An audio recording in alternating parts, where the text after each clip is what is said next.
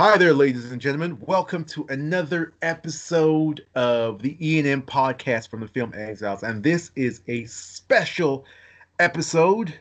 Today, we're just going to focus on one topic, and it's going to be this uh, revealing, insightful article in Vanity Fair. And it is titled The True Story of Justice League the shocking, exhilarating, heartbreaking true story of hashtag the Snyder Cut. And joining me today to break it all down like it's never been broken before are two road warriors, two of my homies. When I'm going into war, into battle against all those trolls under those wrecked bridges in the wasteland, I would rather have no one beside me but these guys, Christian and Manu. Christian, welcome to the podcast. Once again, you say something that's like I can't live up to it, man. It's, it's the truth, though. And that's all I can offer. But all I feel I the love. Truth. I feel the love, though, so I'm happy about that. But hey, it's good to be here, and it's good to hear from both of you guys. All right, cool. As usual, I'm glad to hear your, you know, sort of outsider slash insider, one foot in, one foot out perspective. Is in case you guys don't know, uh, Christian uh, is sort of like our Marvel resident expert. So he always gives us a really well balanced uh, perspective. And also joining us is Manu. Uh, how you guys doing, man? It's good to it's good to be on. It's been a while. Um, I've I've missed talking to you both. Um, and it doesn't matter if um, Christian can't live up to it.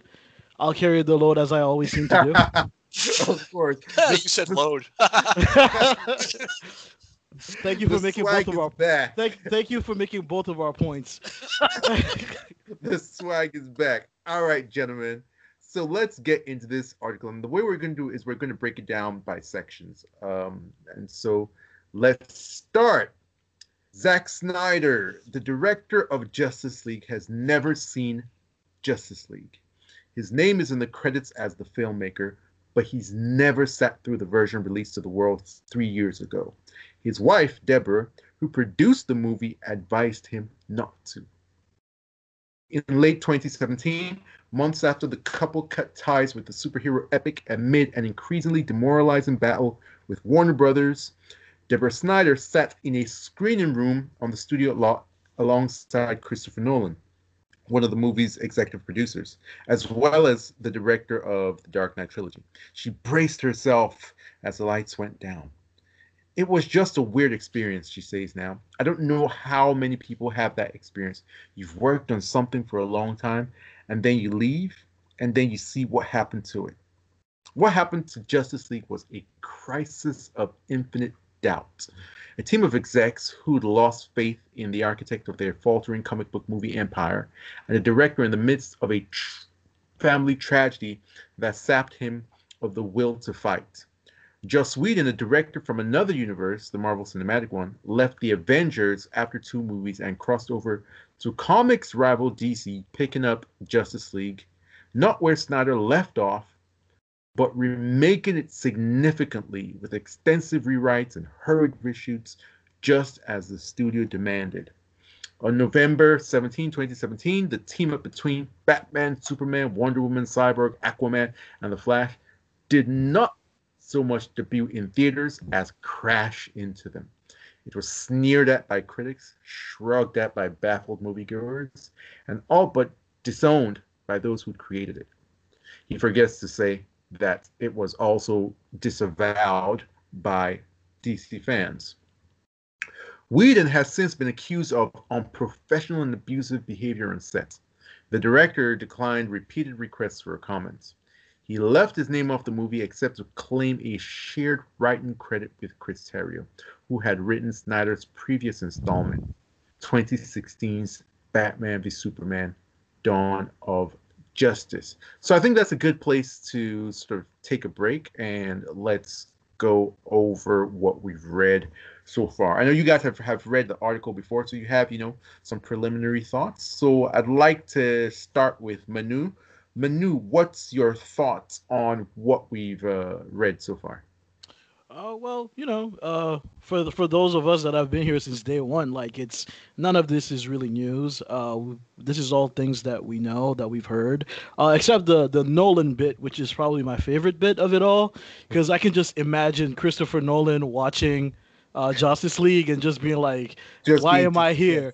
You know. so I think that's my favorite bit from what we've read so far. But uh, for for those of us that have been here since day one, this is all stuff we know. But uh, except the bit about Whedon keeping his name off of the movie, I think he wanted his name more on the movie, but it was not acceptable through to to the Directors Guild uh, rules. I think that that's that was the reason. Uh, but you know, all in all, so far it's uh, it's it's fine so far. It's just you know going over the the general story for for an audience that hadn't really taken it all in, and I think that this piece is aimed at that particular um, population. Mhm, mhm. All right, Christian, what do you what do you think of what we've read so far? I think Manu hit on a lot of really good points right there. And even if you're not into the fandom, even if you it- like you, you and I have been talking about, I just completed my entire DC rewatch, and Warner Brothers blowing crap up is seems to just be like this running thing hmm. throughout their DC journey, just destroying what came before it, trying to rework it. So this is a nice opening introduction, if you will, that kind of sets the stage for here we go yet again except there's probably going to be a couple different wrinkles in here that maybe you didn't know about. Mhm. and definitely the nolan thing was was a big one for me. I, I had no idea about that. I'm not going to pretend like i did. Um, and the one thing I'll, I'll note one more time before i throw it back to you lupe and we've said this in what five six episodes now? Like whoever the higher ups were whoever made this decision that this is what they were going to do um, you know, you set me up as as you know, like the Marvel fan at the beginning, and it's like this didn't even please us. So this was a failure across every spectrum, Mm. a colossal failure. And yeah, I think it's a good setup for that to to get people uh, to interested to move forward and read the story. Yeah, yeah. Uh, personally, I, I mean, I'm someone you know who's been very close to this situation for years, so most of this isn't news uh, to me. I think things. The, looking at the article, I'm always looking for a balanced, unbiased recollection, so that people who are reading the story get the truth about it. And from what I can see, um, where I have a little bit of issue with it is that just starting off, I don't think that it's taken into account the perspective of DC fans, DCEU fans, people who had been along for the ride since Man of Steel. Um, I think that uh, the line where it talks about how you know critics sneered at it, moviegoers were baffled, and those who created it disowned it. I, I think that you can see that the the writer of this article, Anthony Breznican, doesn't understand uh, DC fans or doesn't think that the perspective of DC fans is important. Um, yeah, that's kind of. I'm sorry that that's kind of what I was gonna say. Uh, we don't we don't matter. We never have. That's kind of been the whole point of this whole thing. It's just that we everybody acted like we didn't exist for how long? You know, like it's just it's just. I mean, for me, I'm just used to it by now. You know what I'm saying? Mhm. It's just what we've been what we've been used to. We we don't count. We don't matter. Uh, but carry on. Sorry. yeah yeah no no no you're you're you're right and so for for people who are listening to this um if you're part of the snyder cut dceu fandom or if you're not i, I want you to be aware that that's a very uh, important omission by this journalist it's a blind spot in his uh in his vision also i also found it very interesting uh the line where they talk about uh you know, disowned by those who created it and talk about, you know, the hurried reshoots just as the studio demanded. And it's it's this corporate speak where the studio is this nameless, faceless entity. Meanwhile, we know that it's people making this, these decisions, and many of the people who are making those decisions are actually featured in this article. And there's this, you know, sort of uh, mea culpa um, attempt to wash their hands off uh, the issue. Meanwhile, it's them that created this mess in the first place. So as we go through this article, it's just going to be very fun to see how people try to distance themselves from the decisions that they made and blame those decisions on quote unquote the studio. When it's like, my guy, you are the studio. you know, uh, at whatever level of executive decision making they find themselves, whether it's mid management or upper tiers of management. You are the studio.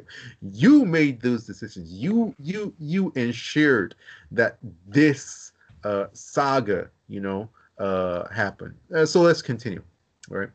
Publicly, everyone close to the movie practiced their smiles and rehearsed their talking points in the hopes of doing no further damage to the project. Not that it helped much. The movie earned 657 million globally, which sounds like a lot of money until you consider the nearly 300 million dollar budget, including the reported 25 million for Whedon's work, plus a conservative estimate of 100 million to 150 million for marketing costs. Factor in the sizable cuts theaters take from box office and a return of only 657 million. It's a clear money loser. Six months later, Justice League's box office was dwarfed by Marvel's own All Star Showcase Avengers, which flexed its muscles to two billion. What do you guys think of of this section? He goes into a little bit of uh, talking about you know like box office box office expectations and just painting that picture using uh, the box office returns. Uh, let's start with Christian. Yeah, you know, I think Manu and I were talking about this a little earlier. There's not much to say about this particular paragraph. I mean, this is studio speak, marketing speak, HBO, uh, HBO, sorry, uh, Hollywood accounting speak, you know, if you will. And of course, it's all about the money. Every movie's got to make a billion dollars. The studio executives have that in their mind, blah, blah, blah, blah, blah, blah, blah, uh, and set the thing up for failure automatically. Um, mm-hmm. And then mm-hmm. they could pin the blame on whoever they wanted to after it was done, right? After yep. the failure is complete. Yep. Well, whose name's on the project. Yep, yep, absolutely. Manu, what do you think? Uh, I think um, like uh, something that I've noticed in this piece and even in the, uh, I think it was the Hollywood Reporter piece last uh, last May when it was announced that the that the that the cut was coming. It's it's again like you said the same corporate speech. It's trying to insulate and protect the people who did make these decisions to that you know led us to the um, the what's the word I'm call, I'm looking for? Um, damn, I had it at the tip of my tongue, but it'll come back to the failure that was um, that was Justice League, uh, and here we have it again. And you know, I think it's it's it's unfortunate. I wish, but it's just how these things work. Uh, when you want to when because these people are still currently working at uh, Warner Brothers, and yes, they are. Uh, so they're never going to be uh, attacked directly as long as they still have power. Um, so it again, it's unfortunate, but it is um, as we'd expect. Oh, and the word I was going to say before is that Justice League is an institutional failure. It's a failure from the whole entire studio. Uh, many people had to make mistakes for that to, to occur. So uh, I think that it's it's a shame that we can't talk. Like again, I, I like this article. I think it's a very good article, but uh, it it really um, does a good job of presenting facts in a very uh, peculiar way. Mm, mm, I agree. Um, I think for me, what stands out to me is that this whole discussion about box office is absolutely, totally, a hundred percent pure, organic, homegrown, free range, grade A horse shit. I have okay. no idea where you're going with all that. well, I landed. I landed. On, I landed on the bullseye because I'm tired of hearing it.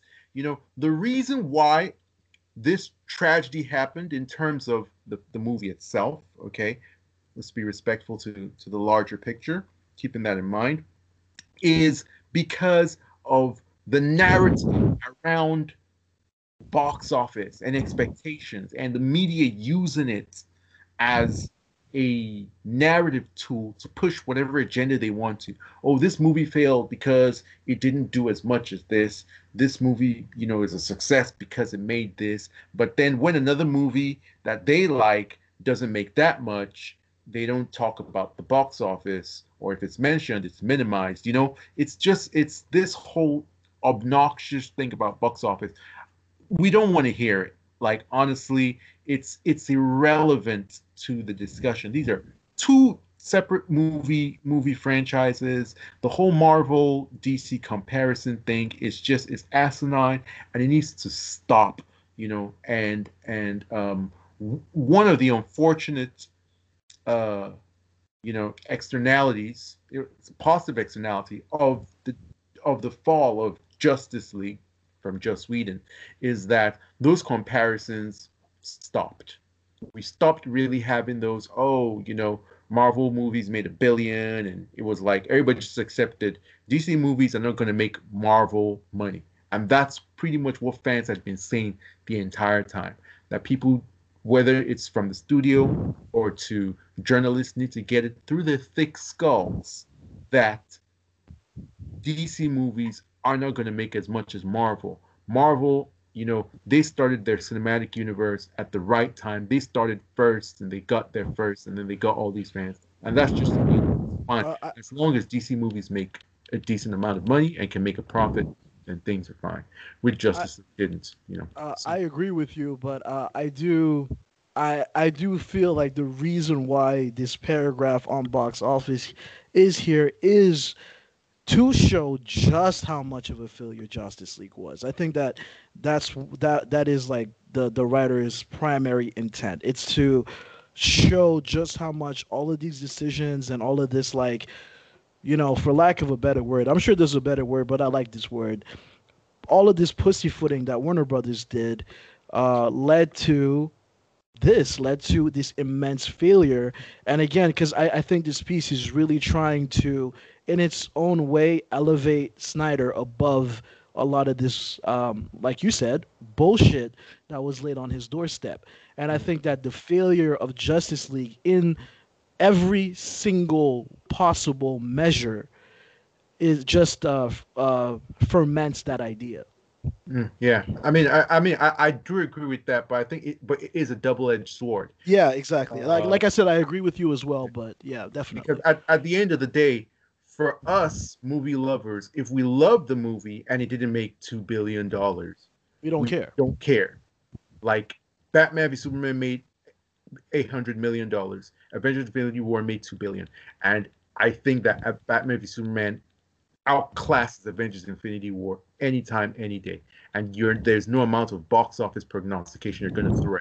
That's going to change my mind. And someone might think otherwise, but box office should not be the reason why. But I do understand that had are made two hundred million dollars, and I love them. I mean, absolutely. I, yeah. What made two hundred million dollars? As I said, there's a bunch of movies in my collections that ah, okay. have not made good money, made 200 million, 150, maybe 300, whatever. But that should not be why I like that movie. The movie spoke to me for a reason. But a lot exactly. of people in studios, executives, whatever, eh, you know, to them, oh, got to be. They put a dollar amount at the beginning and say you got to hit that. And if you don't, we can pin the blame on whoever we want. Mm-hmm. Yeah, but I, think, I, I, I think if we're going into there, we we we're talking about like a bigger societal and oh, yeah, like or that like that goes into like so many other things, and because where we've come to a point where art and cinema and these movies are basically like sports. It's mm-hmm. like the box office number is nothing more or less than a scoreboard at the end of the day at this point. So yeah. exactly, and and we need to move up. away from that. And we need, and collectively, as as people who read these things, as people who engage with journalists, um, we need to begin to reject these ideas and begin to reject what is being force fed us. Um, box office should not be something that that we're engaging with so fervently. And it's just it's because they've artificially drummed up a market for it to feed themselves. That's what it is. Okay so let's move on. Um so the next paragraph is a fun one and i'd like christian to to talk about about this one. Um it's uh after their private screening of the Whedon cut nolan and deborah snyder emerged into the light with a shared mission. They came and they just said you can never see this movie. Zack Snyder says during lunch at his Pasadena office, a modernist set of cubes jutting from a hillside that overlooks the Rose Bowl. Because I knew it would break his heart, his wife adds. That might seem overly dramatic. It's just show business after all, but the Snyder's hearts had already been through a lot. The battle over Justice League was agonizing, but it wasn't the worst thing to happen to their family that year, not even close. So, Christian, what what do you think about this uh, this paragraph, this juicy bit of information? Ouch! Ouch! Like that's that's uh, that's painful in in so many ways. It's painful in an emotional, human way. You know, it, it's painful realizing that his work being cut up and all this other stuff that and he pours himself into it right he's a really passionate person that's still not the worst thing that happened to the family that year. Obviously, we know what did happen, so that hurts. And it also stings that they were like, "No, no, no, no! This piece of crap is so bad that we we we cannot show it to him in any way, shape, or form." So that paragraph just slices on so many different levels, and it hurts. It just mm-hmm. hurts. Yeah. Mm-hmm. Mm-hmm. Yeah. It's um. Yeah. Um. You you you you nailed it. You nailed it. It's almost like for creators their creations they sometimes call them their their babies yep. so it's yep. almost like having this double and that's the way i always saw it honestly um i always saw it as it was it was this double tragedy you know um mm-hmm. two things that zack created you know a child and a film both you know lost um obviously life itself is much more important than a film, but also people pour their hearts and their souls and themselves into these creations. And the the relationship artists have to creations is, is one that people shouldn't take for granted.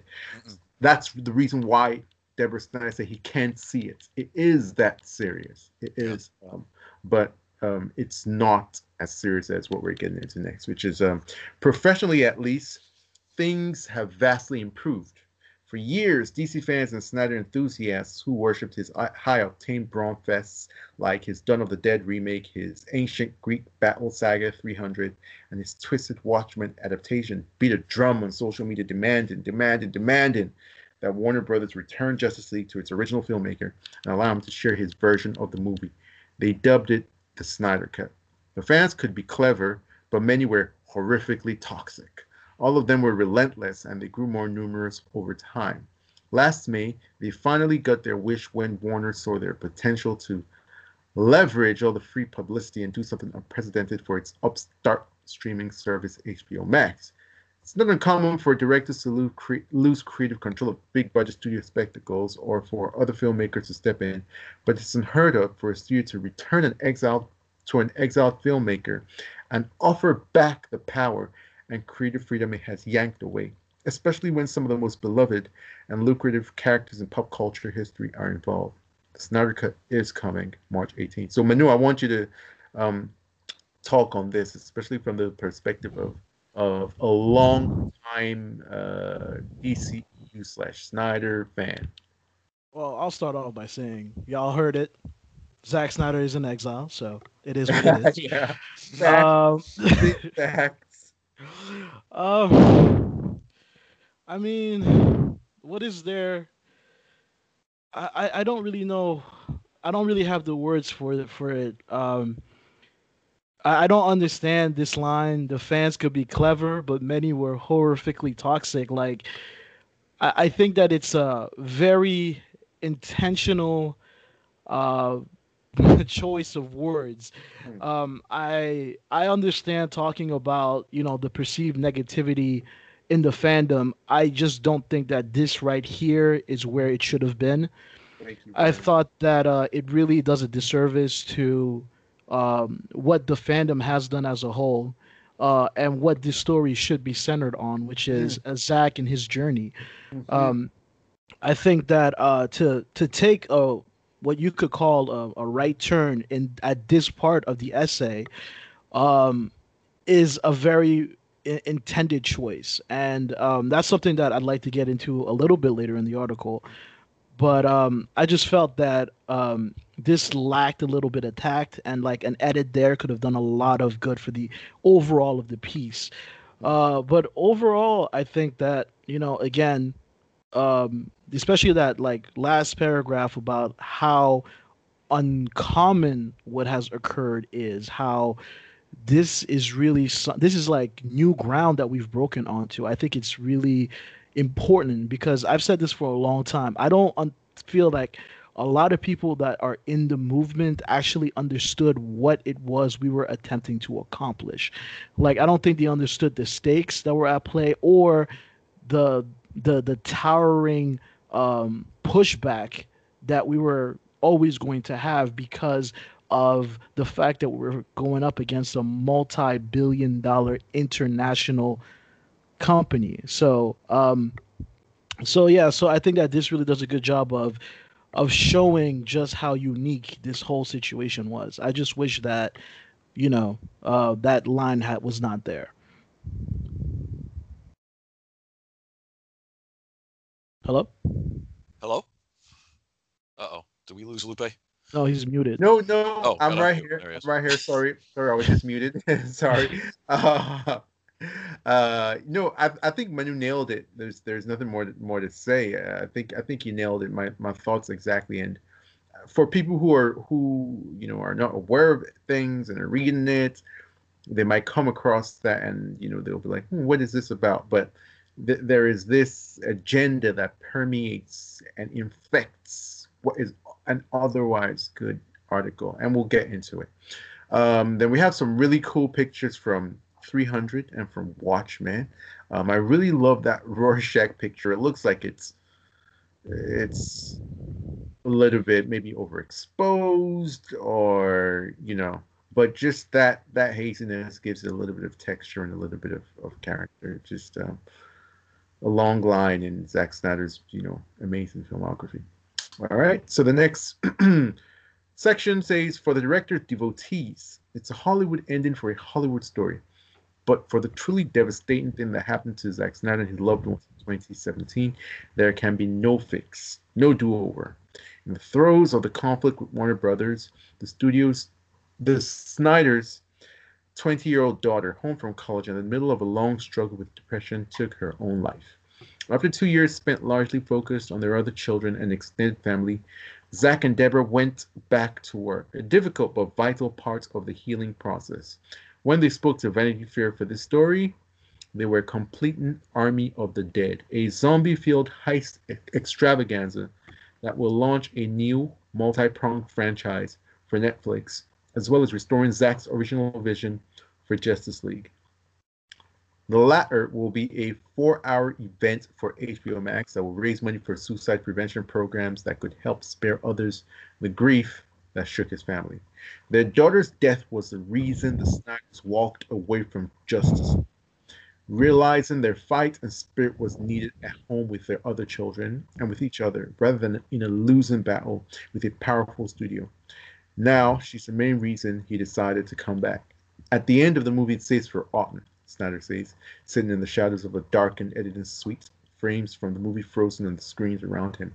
When he talks about his daughter, the otherwise scrappy, ebullient, 54 year old filmmaker always looks away without her, this absolutely would not have happened. So, Christian, what's your how how does this section you know impact you?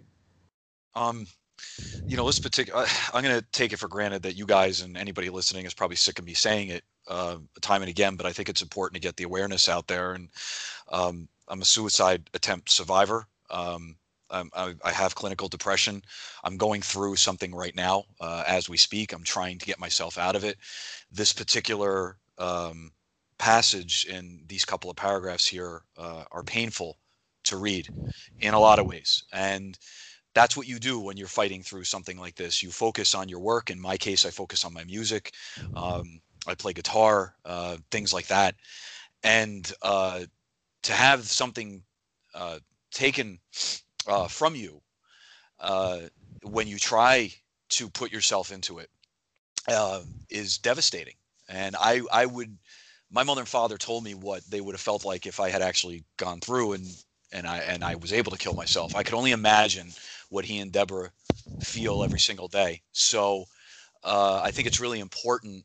I like the full circle here that it is going to say for Autumn at the end that you know she's still the reason that we have this movie in a lot of ways, and that's uh, that's amazing. And it's I think it's more important for people to focus too on the suicide prevention, money raising, and things like that. I always think that that's something that needs to be talked about because we tend to talk about how we're getting our cape movies, and that's wonderful that we're getting Superman and Batman.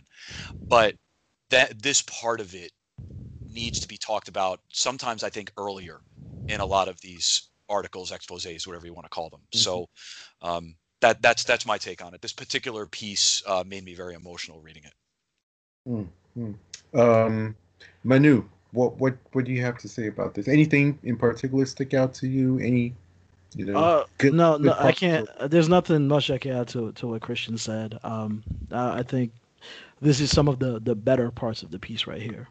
Mm-hmm, mm-hmm. I, I mean, for me, I I'm still quite critical of this article because, as I said from the beginning, the the the error in this entire thing is that the journalist did not seek out the perspective of the fans.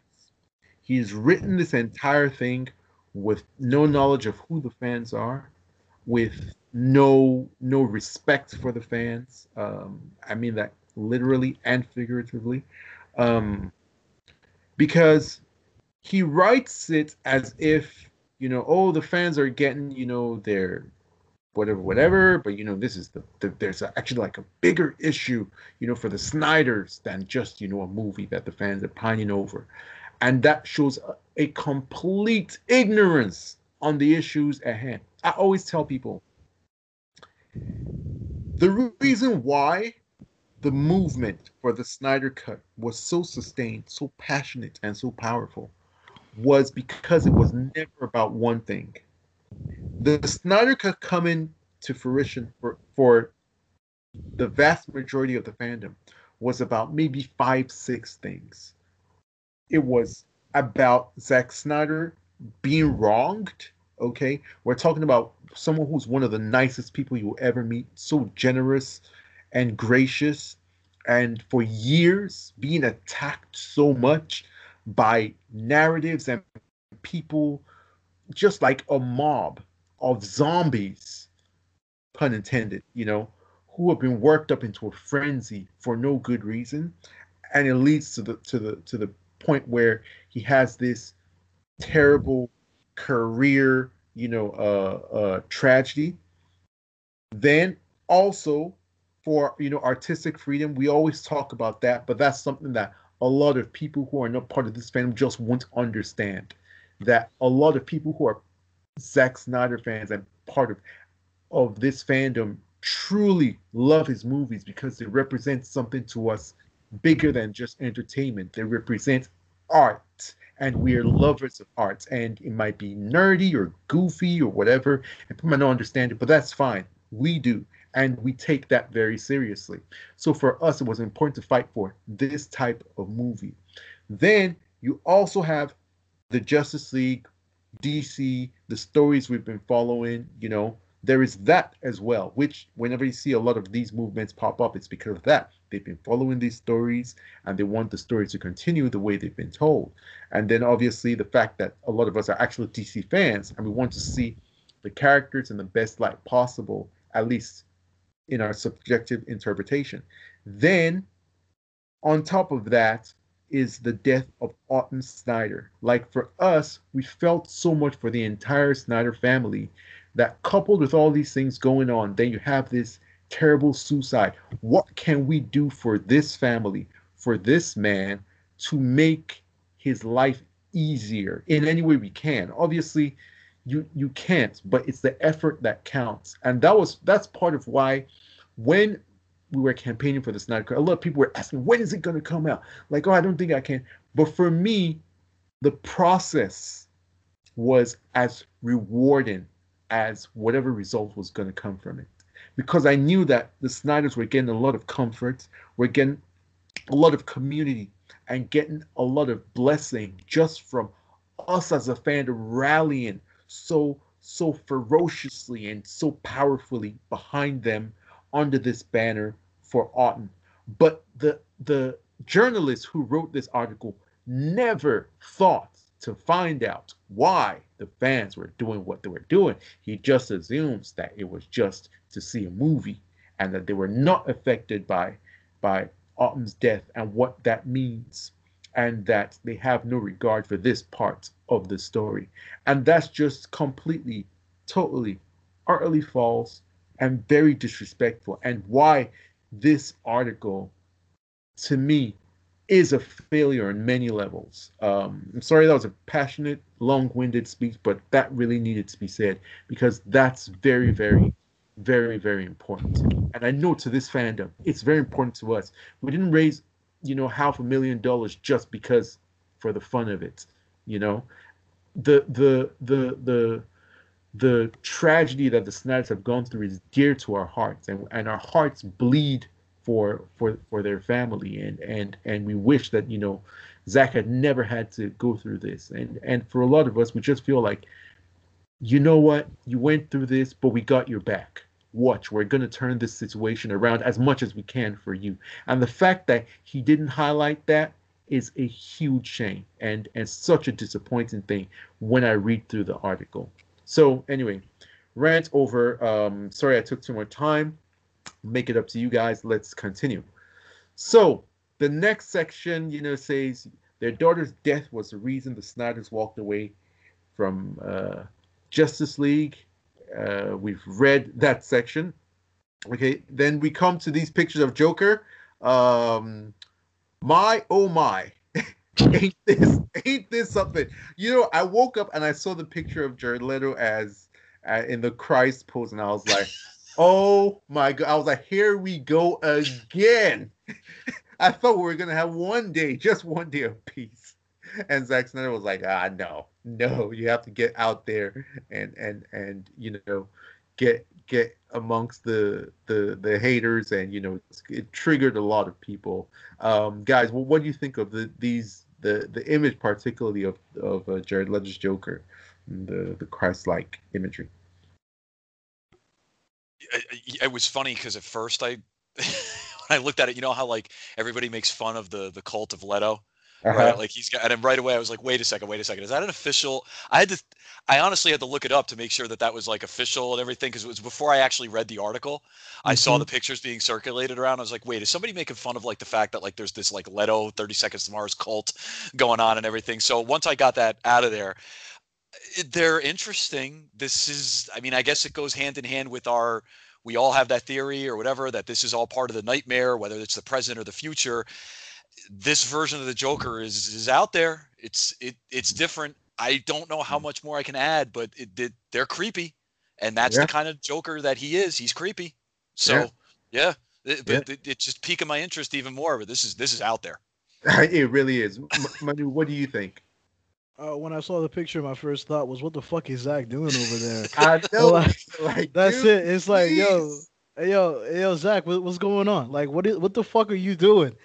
Like I I have no idea. I don't. You know what? I don't even care. This we'll see it when the movie comes out in a few weeks. But like, like what are you doing over there, Zack? Like, and and I think that honestly, uh, seeing this brought a little bit of like happiness to me because what I love about like Zack has been like raked over the coals for like years about his choices and he's like, yeah, okay.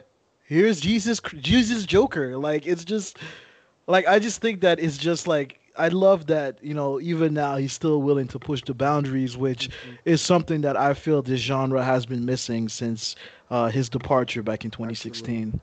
Absolutely, completely agree with you. Like like, and and I'll always lead it back to to the fans who who who I really appreciate, and they should probably. The reason why Zack is able to do stuff like this is because he's emboldened by the fans. Let's make no mistake about that. Because he knows he's got haters out there, it's all good. But you know what he's also got? He's got a legion of fans. And that's one of the lessons that I hope that people can take from this saga. And one of the the the the the blessings I hope that we can each have in our lives. Stay focused in life. Don't look at the people who hate you. Don't look at the people who relentlessly criticize you and don't see the God in you, who don't see the Godness inside of you. Focus on those who love you. If Warner Brothers had focused on the fact that they had fans, instead of trying to please their haters, they would be winning. And they decided not to, but Zack Snyder decided to. He caters to his fans. He is in conversation with them, in dialogue, in touch with them on a ground level.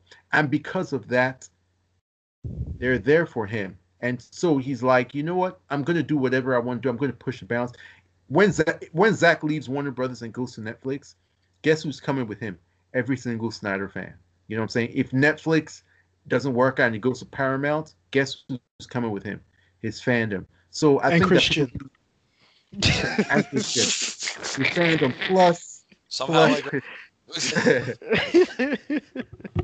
All right, guys. Uh, let's let's let's go on to the next uh, section. Let's try to speed this up a little bit.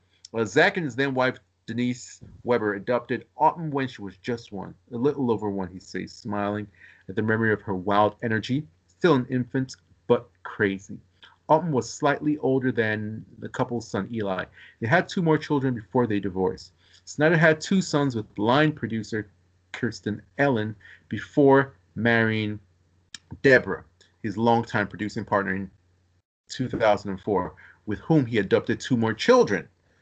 The filmmaker has often, often said that being an adoptive father is one of the reasons he was so invested in the story of Kal-El, a powerful being who became Superman thanks to the love and care of Jonathan and Martha Kent.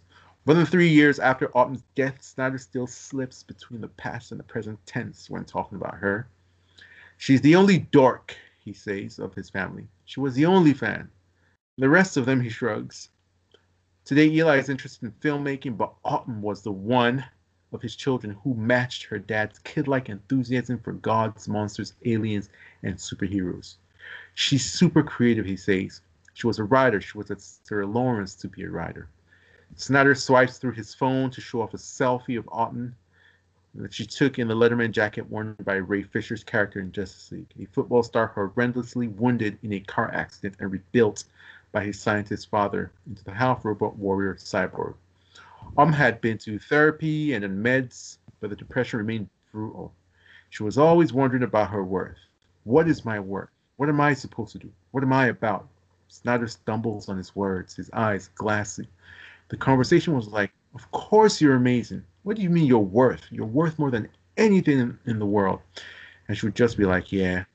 Snyder says Autumn used writing to vent her pain, to channel it to words that might contain it or explain it.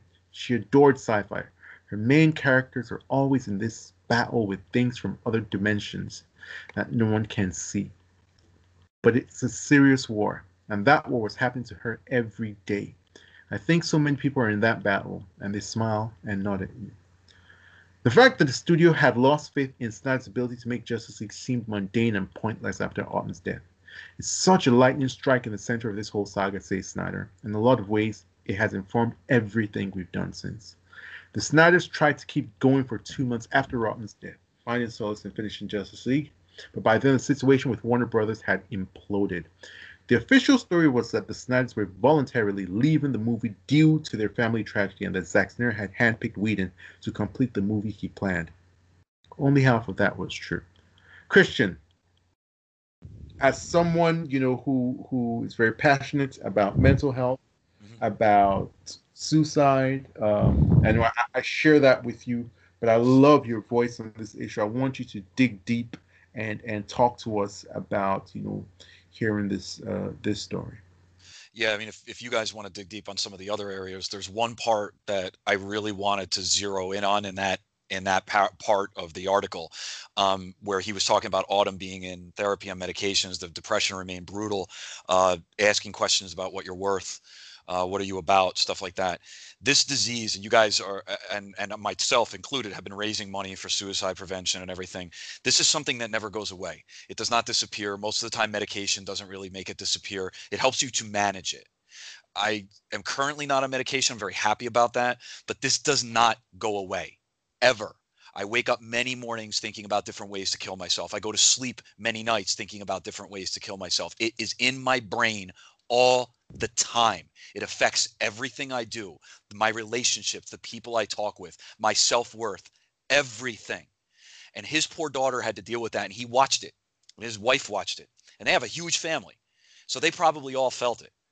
And to know that she was fighting that and that inspired him as well in many different ways is powerful stuff man it's really really powerful stuff and it affects everything that you hear about the rest of this project being ripped from him and torn from him and everything like that. If there if there's one piece I'll leave you with before I shut up is that remember this is not a young person disease, an old person disease. It's not something that people get when they're teenagers and all, all of a sudden they grow out of it. And I've heard people turn around and be like, "Oh, just be happy, just smile, mm. get the fuck out." It doesn't work like that. If you did, you don't think I tried to just be happy? Like, mm-hmm. of course I do. And it doesn't work like that. And mm-hmm. it is painful to read that she was not able to overcome it. And mm-hmm. it's terrible. It's terrible. Mm. Mm. Yeah. Thanks. Thanks for sharing that with us. Um, yeah. Yeah. It, you you nailed it. It's just it's it's it's heart wrenching to to read, and these are the parts of of this article that I think are really well done. Um, and, and just Lupe, I I'm sorry to interrupt you. Like everybody, and then I'll, I'll stop. Everybody gets themselves. I've watched the fandom online, and not only the fandom, but like the the antis. I've watched them go back and forth. They're arguing about the toxicity and blah blah blah blah blah. It was actually these pieces of the article that got me fired up. Mm-hmm, mm-hmm, so mm-hmm. sorry. I'll, I'll yeah, stop. no, no, no, no. Go ahead. Like, like, like, yeah. The, the these these parts of the of the article, I really wish that the the the journalist, you know, had been more tactful with his his story and and really focused on this. I think that these parts are are are are beautiful and um, I really really feel for like I can't even imagine what the Snyders you know are going through as a family because that's that's the thing about the whole tragedy is, is that um, as an individual and as a person has been lost to this world but the the the tragedy affects the family as well because I can't imagine them thinking like, what could we have done differently? How could we have helped her? What could we have said? That is something that I'm sure would haunt them for a long time. Although we know that you know for people who deal with depression, you know that even people who deal with depression, they know that they're dealing with depression. Like yeah. I suffer from depression. You know you're dealing with depression, you know but you can't you can't stop it. You can't help it. It's just you know, so it's it's it's um it's it's really it's really it's really heartbreaking. So thank you for for sharing those those words those words Got with us. Um, so the next section. Hold up, I got with, something to say about this though, real quick. Oh yeah, yeah, yeah. Okay, yeah. We just we just we're we're, man, we're managing time. We're managing yeah, time. I know. Yeah, but uh, yeah. I'm sorry, but uh, I just want to say a couple of things. Um, yeah, uh, this is this part of the article hit me pretty hard. Um, and uh, I'm gonna be honest, it's because I saw a lot of the things that I've been going through for a long time written here. I just didn't, um, I didn't really know how to connect with that. I didn't, um, I wasn't conscious of it. Let's put it that way. Um, uh, one of the reasons why I've been away uh, was because I did catch COVID back in November, and it uh, pulled me down into a really bad place mentally that it took me a while to get out of. Um, physically, I was fine, but the place that I went to was hard to come back from. And uh, during the time since, I have been paying much closer attention to my mental health, and I've seen that. And I've learned that yes, I, I do suffer from mild anxiety and depression, and and uh, especially that part where uh, she's talking about uh, her worth. Um, that that really uh, affected me because yeah, that's what goes through your mind, and I could really relate to that. And uh, like both of you guys said, um, this is what this article should have been about. Um, all that like Christian says that you know people were going back and forth about the toxicity. I blame the the writer for that mm-hmm. because the writer made a choice. They made a choice to to highlight this toxicity, the toxicity, which drove the conversation in a way that it should not have gone in.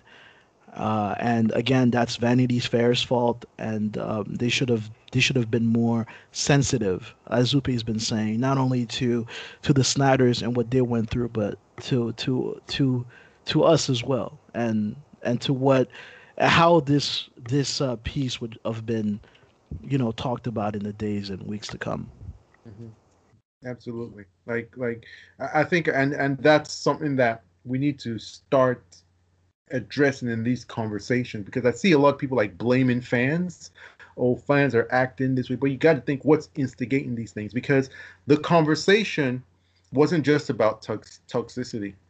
Basically, when people talked about it, people have talked about you know the stuff with the Nolans, things that we're talking about. People have talked about you know the uh, the toxicity part of it. People have talked about the movie part of it, and also talked about the the autumn part of it. So people have talked about all the parts of it. So when you're writing an article like this, you have to be aware that everything you put into this gumbo is going to affect it.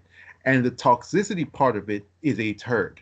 So why are you throwing a turd into the gumbo? Like, uh, uh, uh, like you know, nobody you know has a piece of pie and it's like, oh, you know, there's just a little turd in it. Don't worry, you know, don't mind that little turd in the pie.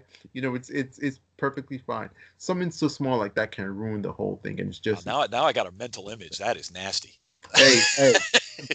that, but that's it's it's it's it's the exact right analogy to this article. All right, so so let's let's keep it moving.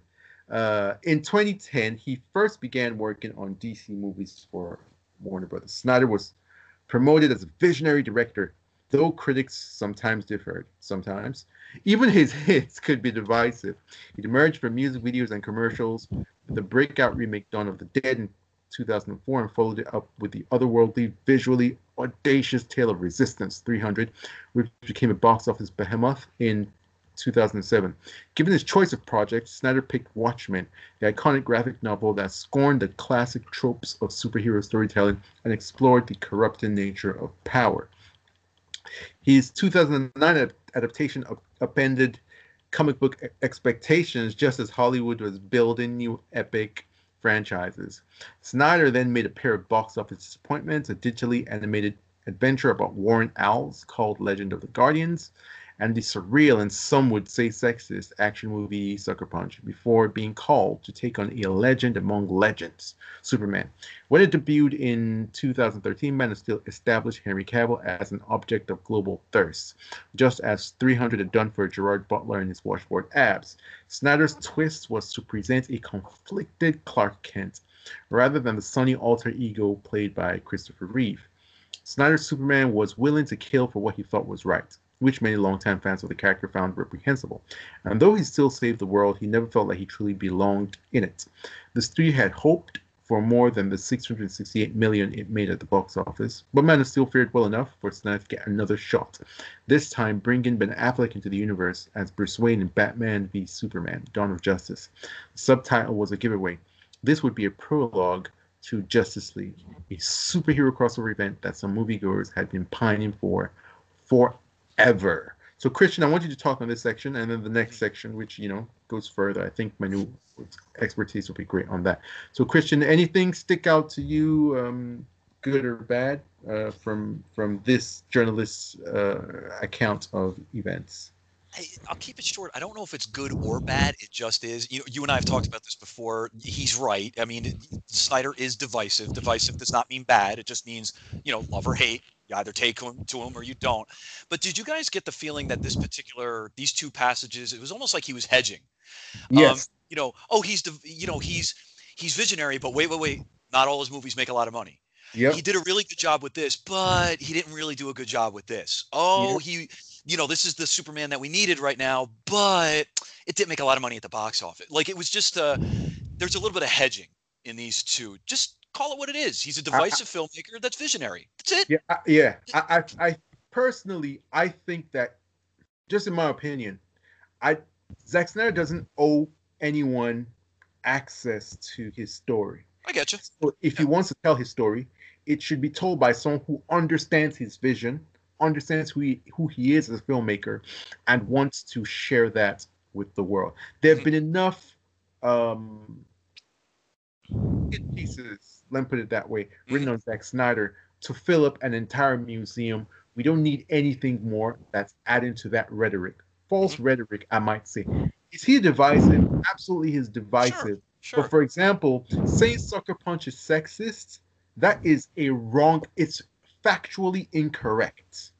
But again, it's some like would say opinion. it's it's it's some would say exactly. Like, some you got to point out that hedging. little he's yeah, hedging, like hedging. Christian That's said. It. Like it's yeah. it's the perfect but, but, way of praising him without pissing off his haters, right? And hating right. on him without pissing off his fans. It's his fans. Th- that's that's that's yeah. It's, which Yeah, you got you guys nailed it because the, the truth is that look, you might not like Sucker Punch for whatever reason, but the reason should not be based on infactual evidence. And it's in fact that it's sexist. Anyone who says it's sexist didn't understand what the movie was doing. I, I also have an issue with the portrayal of Clark Kent as a absolutely I know hero that was willing to kill. Like, come yeah, on, like that's not willing to kill. Yeah, that's not what forced. happened. Like, that's not yeah. how it went down. And that's that sentence was only to to make sure that they stuck in there. Longtime fans had a problem with blah blah blah blah blah. The, that particular passage was in there only to point out that yeah. there was a whole fan base that didn't like it. That's it. It's the only reason he did it. It's the same. It's the same thing as earlier with the somewhere horrifically toxic. It's all. It's it's very smartly done. It's it's mm-hmm. really well worked out within the piece. You got to give it to yeah. him. You, you but but you have to be hip to these things, understand the language, the yeah, of the bloggers, which we have deciphered and which we are deciphering for you today. Hey, man, right? I took English 101 like a few years back. I still remember how to work. like it's not that deep, but it's about like, wanting to see, wanting to see it, being able to read between the lines. And again, we did it, but most people won't. So yeah, that that because it, they don't understand the narratives and, and they don't they don't understand what's going on. Like this is someone who's so ignorant about who Zack Snyder is as a creator. I'm just I'm I'm very surprised that Zack Snyder gave him this access, and I I I know why. Um, Zack Snyder, he's actually the the reporter that saw Batman v Superman first before every other reporter. Oh, I didn't know that. Yes. Interesting. All right. Yeah. So in in 2016, right?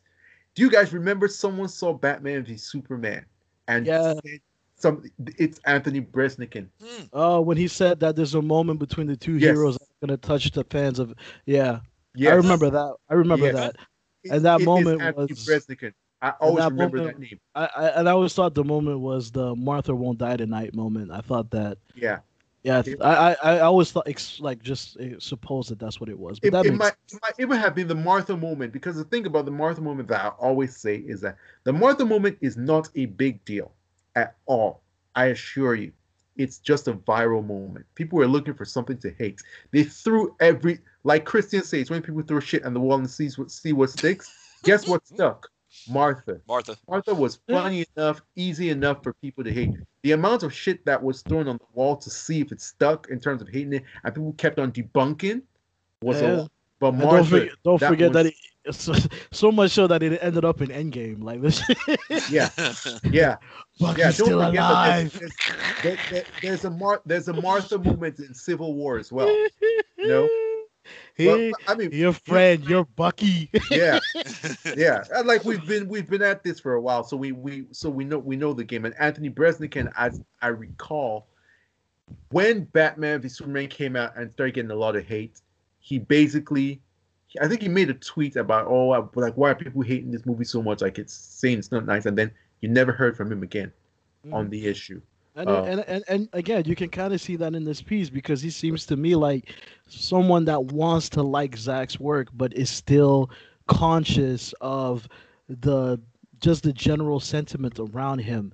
So yes. again, he's pulling a Warner Brothers here, and he's pussyfooting in certain sections. Absolutely. And it's incredibly frustrating, but I understand because I think that I in order to to pull in those quote unquote haters, you have to kind of give them a little something in order to feel like they're not crazy. You know, it's kind of like what they say, that whole Mary Poppins thing. Like, you know, you gotta, you know, a little bit of sugar makes the medicine easier to go down. That's that's basically what's going on here. It's like, yeah, yeah, yeah. You guys have all these issues with Snyder, and you know what? They may be valid, but can we stop acting like this dude is a terrorist? Like, I think that that's really what what he wanted to get to at the end of the piece. Pers- personally, I think that it's. I think that he's a lot of the bloggers. They they feel pressure from mm. their peers because yes. their peers are their friends. And I think he's one of those people who just doesn't isn't able to stand firmly and strongly in his in his affinity for Zack Snyder. He seems like someone who has been twisted and turned by what he's heard from you know that group think pressure. That's what Uh, it seems like to me. Uh, I wouldn't go that far. I really think I that would. he's okay. Well, all right. Well, that's you, dog. Yeah, I would, because I, I mean, I, when we when we when we speak more and more, there's Yeah. more evidence in this. yeah, you, yeah, you're right. So when you think about, yeah, let's let's just keep going. Yeah. Yeah. So Snyder wasn't just making big budget tentpoles. He'd become the architect of the entire DC cinematic universe, the DCEU, and his casting choices continue to resonate to this day. He chose Gal Gadot to play Wonder Woman in BVS and produced Patty Jenkins' standalone movie about the Amazonian princess. I remember Gal saying to me, Zack, I was going to quit the business. I was ready to just move back to Tel Aviv and just have a life there. I was done with Hollywood. I was going to do this one more edition. Then she came in and I was like, that's my Wonder Woman. Now she's the whole world. As with Man of Steel, Snyder continued to challenge expectations and norms, which sometimes led to pushback from the studio and originalist fans. Aquaman, for instance, has always looked waspy in the comics. In cast in casting the role for BVS, decided to forego the blonde hair and blue eyes of the comic book hero in favor of the long, dark locks and smoky gaze of Momoa, who had come in to audition for Bruce Wayne. He's a Pacific Islander. There's a connection to the sea. What if he's Aquaman? He remembers thinking. Everyone was like, "You're insane. That's not a thing." Um, it became part of the. The studio gave Zack Snyder the power to go anywhere he chose with his most valuable character. He, he always went somewhere other than than what they wanted the director to say. Still, to his credit, all the recent his films have used Snyder's universe as a foundation. Even Suicide Squad and Birds of Prey would take place in his version of Gotham City. The upcoming Flash film will connect all the disparate DC films by ricocheting through multiple universes, with Michael Keaton's Batman appearing alongside Affleck's. So that's a that's a good uh, place to to sort of have a break. It doesn't say too much, but it's just talking about who Zack is as a creator, how he goes against the grain, uh, which is something that his fans love because comic books and comic book movies are quite conservative, and I don't mean that politically. I mean that literally in terms of how they evolve, in terms of how uh, they treat their characters, and none more so than DC and characters like Batman, Superman, and Wonder Woman. These are characters that have been largely unchanged for for decades upon decades. Um, but Zack Snyder is someone who you know who uh, his way of thinking is just is to to to challenge long held notions and deconstruct things and you know push the boundaries and bring new ideas. And i think if you're someone who's adventurous in that way you will gravitate to his work. But if you're someone who wants your apple pie baked with the same recipe every single day you will probably uh, have your feathers rustled by by uh, what he thinks. So the next Hold Yeah, on. I, I want to add two things before we go. First off, when the fuck did Wonder Woman become a standalone movie? I don't know when that happened, but okay, great. And uh, second, secondly, um, uh, Momoa as Bruce Wayne is kind of like a crazy idea, but I've kind of had like a hard time not thinking about it. it, And, I- and it, uh, I don't, I don't know if it could have worked or not. I just think it's pretty cool. okay I- I- now now it like i don't think it would have worked but hey uh, that's i guess that's why he didn't get the audition you know right it was just an audition right and then you see I mean, happened he went, he went for the Bruce Wayne audition, and Zack was like, Yeah, "You're my Aquaman." like- yeah. like, huh, Yeah. i think aquaman will work yeah Yeah, I'm ju- just saying, like, I, I love the idea that he went to like that he was like part of the process of as it, well. yeah it Yeah. shows yeah i think it, it's it's very in line you know Yeah, it's like this whole idea of thinking outside the box. I mean, yeah you know, And then in terms of the, the Wonder Woman coming, I'm, I'm I'm glad you picked up on that because I kind of didn't. But what I remember when Wonder Woman came out, there was this narrative by bloggers and this narrative by the studio as well that it was a standalone movie that had nothing to do with Batman v Superman. And the reason why was because they were trying to distance themselves from Batman v Superman. But that movie is so connected to Batman v Superman, it's not even a joke. It, as a matter of fact, if that movie was better cohesively from top to bottom, and it isn't, that movie would be part of your watch through to get to Justice League. yeah. Uh, and you know, Diana's team and Wonder Woman is actually the team that was meant to transport the mother box that changed Cyborg uh, to the states. Just and obviously, you know, we have the whole thing of the the picture and you know. Mm-hmm. Yeah. Wayne being like it's it's it's not standalone. It's very, it's, very, very much in line. Now, Wonder Woman 84 is standalone. Oh hell yeah. it stands all by itself. it's, it's, doing its own thing in 1984. Really standalone, and um, nobody's talking much about it, so it's it's literally standing alone. all right, so our next section. Harsh reviews for Batman v Superman demolished Warner Brothers' confidence in Snyder.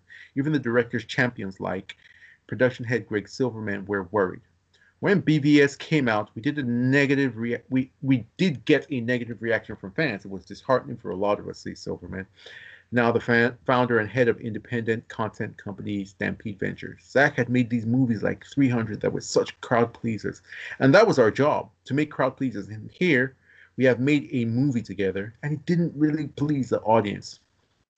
Marvel Studios movies whose success exerted so much pressure on the DC team hit on a formula that mirrored their comic book roots, telling stories about relatable everyday people grappling with sudden phenomenal powers. Snyder's DC movies approached its superheroes from the opposite direction, depicting gods and immortals who were at ease wielding cosmic strength but strained to be human and connect to the ordinary world.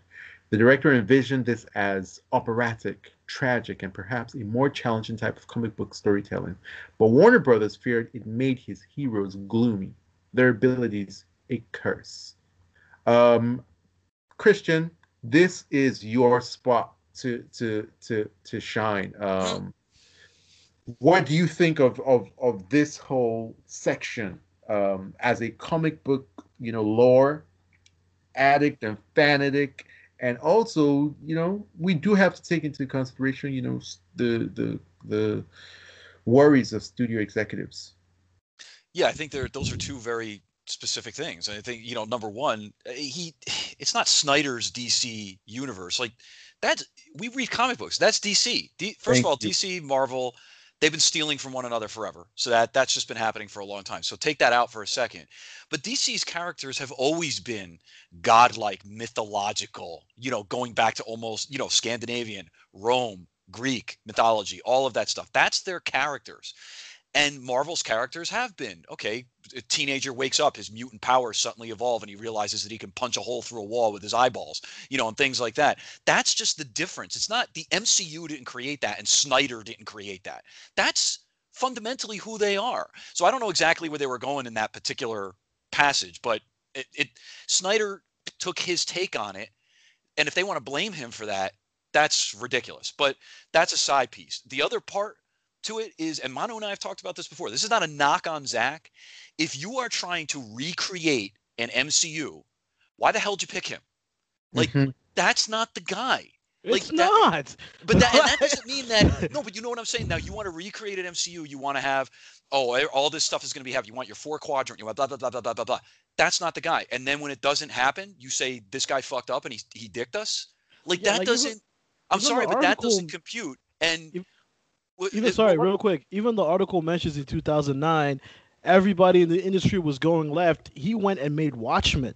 Mm-hmm. Right. Like that's the mm-hmm. that's the dude you're dealing with. That's the guy that's, who's like, here, you can make whatever movie you want. You know what? Give me fucking Watchmen. That's right. Zack Snyder.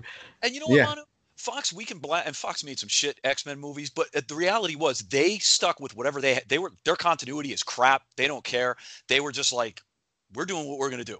Mm-hmm. And then because of that, mm-hmm. you got movies like Logan, right? Yep. So you got movies Days like Days of Future Past and right. like you know uh, what was it the the the fir- first um well X two is fantastic. First X2, class X1, is fantastic. Yeah, first class, first class. So Days like past, that, that's like, what I mean. I, like I don't understand. Like and yeah, go ahead. bring me back to talk about first class for real. Debutante.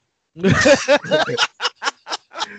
the, the, thing with this, I, I, understand what Greg Silverman is saying, but the one goat. thing the one dope. thing, yeah, oh no, he's he's he's he's dope. One dope. thing that we knew, and one reason, one one thing that you see about this fandom, and it's taken us a journey to get to this point. And one thing, I used to have conversations with Larry Fong a lot, and one thing that I always used to tell him, and he began to see it be, before people like Zack saw it, and before the studio was now seeing it, is that, and Christian, you can attest to this, mm-hmm.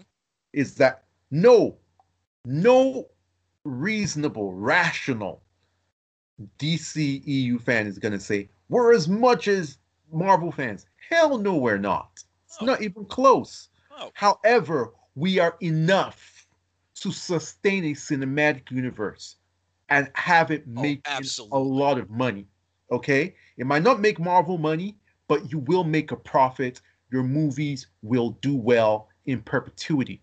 And the problem in the time of the BVS wars, and Manu remembers, is that the deluge of hate from critics, and it just snowballed. There was this negativity that was just so toxic and so self-perpetuating, and it was it was this feed it was this feedback loop in which it was just it was a frenzy because basically everything negative DC was making a lot of money for reporters. Yeah. Anyone who was on on on YouTube had a blog, was a journalist.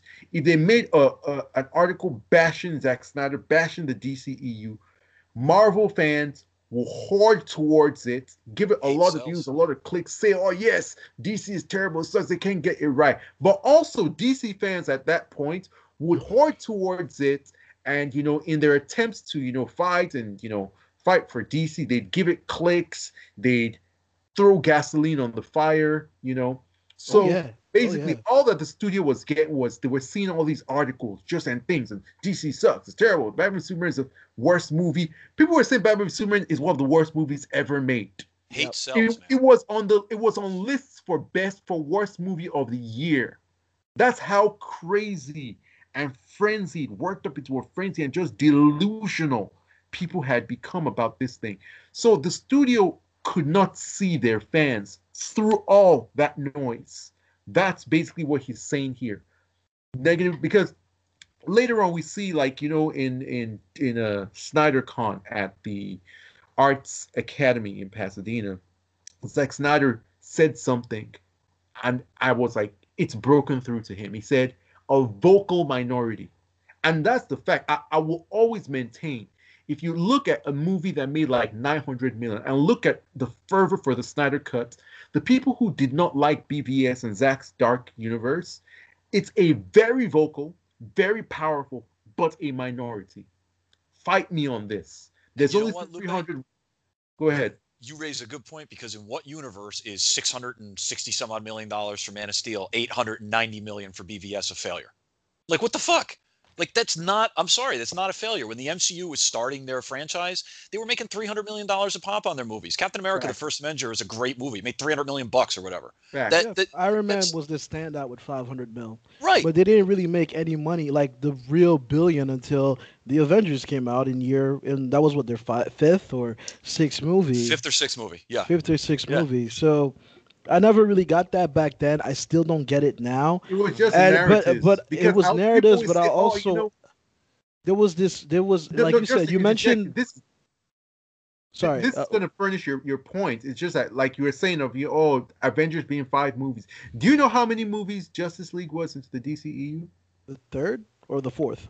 Fourth, because of It Wonder was the Woman. fourth, Was right? the fourth. Yeah. Yeah. Because even Wonder Woman made a 800 mil. Actually, no. so. Actually, it was the fifth. Actually, it was the fifth because Man of Steel. Oh, Suicide Squad. I always forget Suicide Suicide Squad. Squad. Yeah, I always forget that too. But if but if you take Justice League out and just say, okay, just movies introducing introducing, you know, your ti- your titulars heroes, it was the fourth. So are people trying to tell me that one more movie, just one more movie would have made that big a difference? That, yes, okay, you guys took a year. Now they took their time. Like, come on, it was it's all lies and narrative. But Manu, continue. I just wanted to Yeah, yeah. I that was, I was just gonna add, like, there was this unbelievable push to silence the voices of those who were fans of Snyder and his universe. I mean, you know, we're I'm, we're, I'm, we're gonna get into it later on with the whole like, you know, the toxic of the fandom and you know, keeping out the access media's faults in this. But a lot of the times, whenever Snyder fans came about, they were called. Uh, there was people said there were Russian bots. Uh, that that again just recently happened again, but the first time it took place was back in 2016 and 17. That Snyder fans were just Russian bots on the internet. That there couldn't be real, actual people that liked this movie. like they, they just that notion that it might be possible had to be like a joke. Either that or you had to be like a crazy person. Yeah. Are you Or sure you're or not a bot to- or a toxic person. Look, bro. Some mornings I wake up and I'm not sure. Period. All right, let's move on. Let's move on. Let's let's let's move it along. We've got a lot to talk about. There's there's more where that came from. All right. So Diane Nelson, who was president of DCEU, uh, DC Entertainment at that time, not just DC, DC Entertainment, so covering like comics, video games, everything DC, says she appreciated that Snyder was more into deconstructing the familiar than just recapitulating it. Zack is a masterful visual storyteller who goes deep on individual characters, she says. For some people, that's amazing, and for other people, that becomes the problem because they have fixed opinions about who these DC characters are and are not. In 2016, as principal photography got underway on Justice League in the UK, rumors percolated that Snyder had been fired from the film. That did not happen. If you guys remember, the first pick he had with uh, Jason Momoa on the Justice League set, where where Jason Momoa captioned like deep in it, Mm. that was in response to these rumors that kind of bothered Zack, and it was like it was it was possible. Um, but Warner Brothers then CEO Kevin Tsujihara did assign watchdogs in the form of former DC Entertainment CEO. Damn, you couldn't even say that with a straight face. Uh, That's just it's just his name, Lupe. It's just his name. Sparks. yeah. The name that the name that cannot be that cannot be said, Geoff. Damn, Johns. he's reached Voldemort status? And Warner Brothers co-production head Jon Berg, the editor Dark Lord. clear. At least one of them had to be on set every day.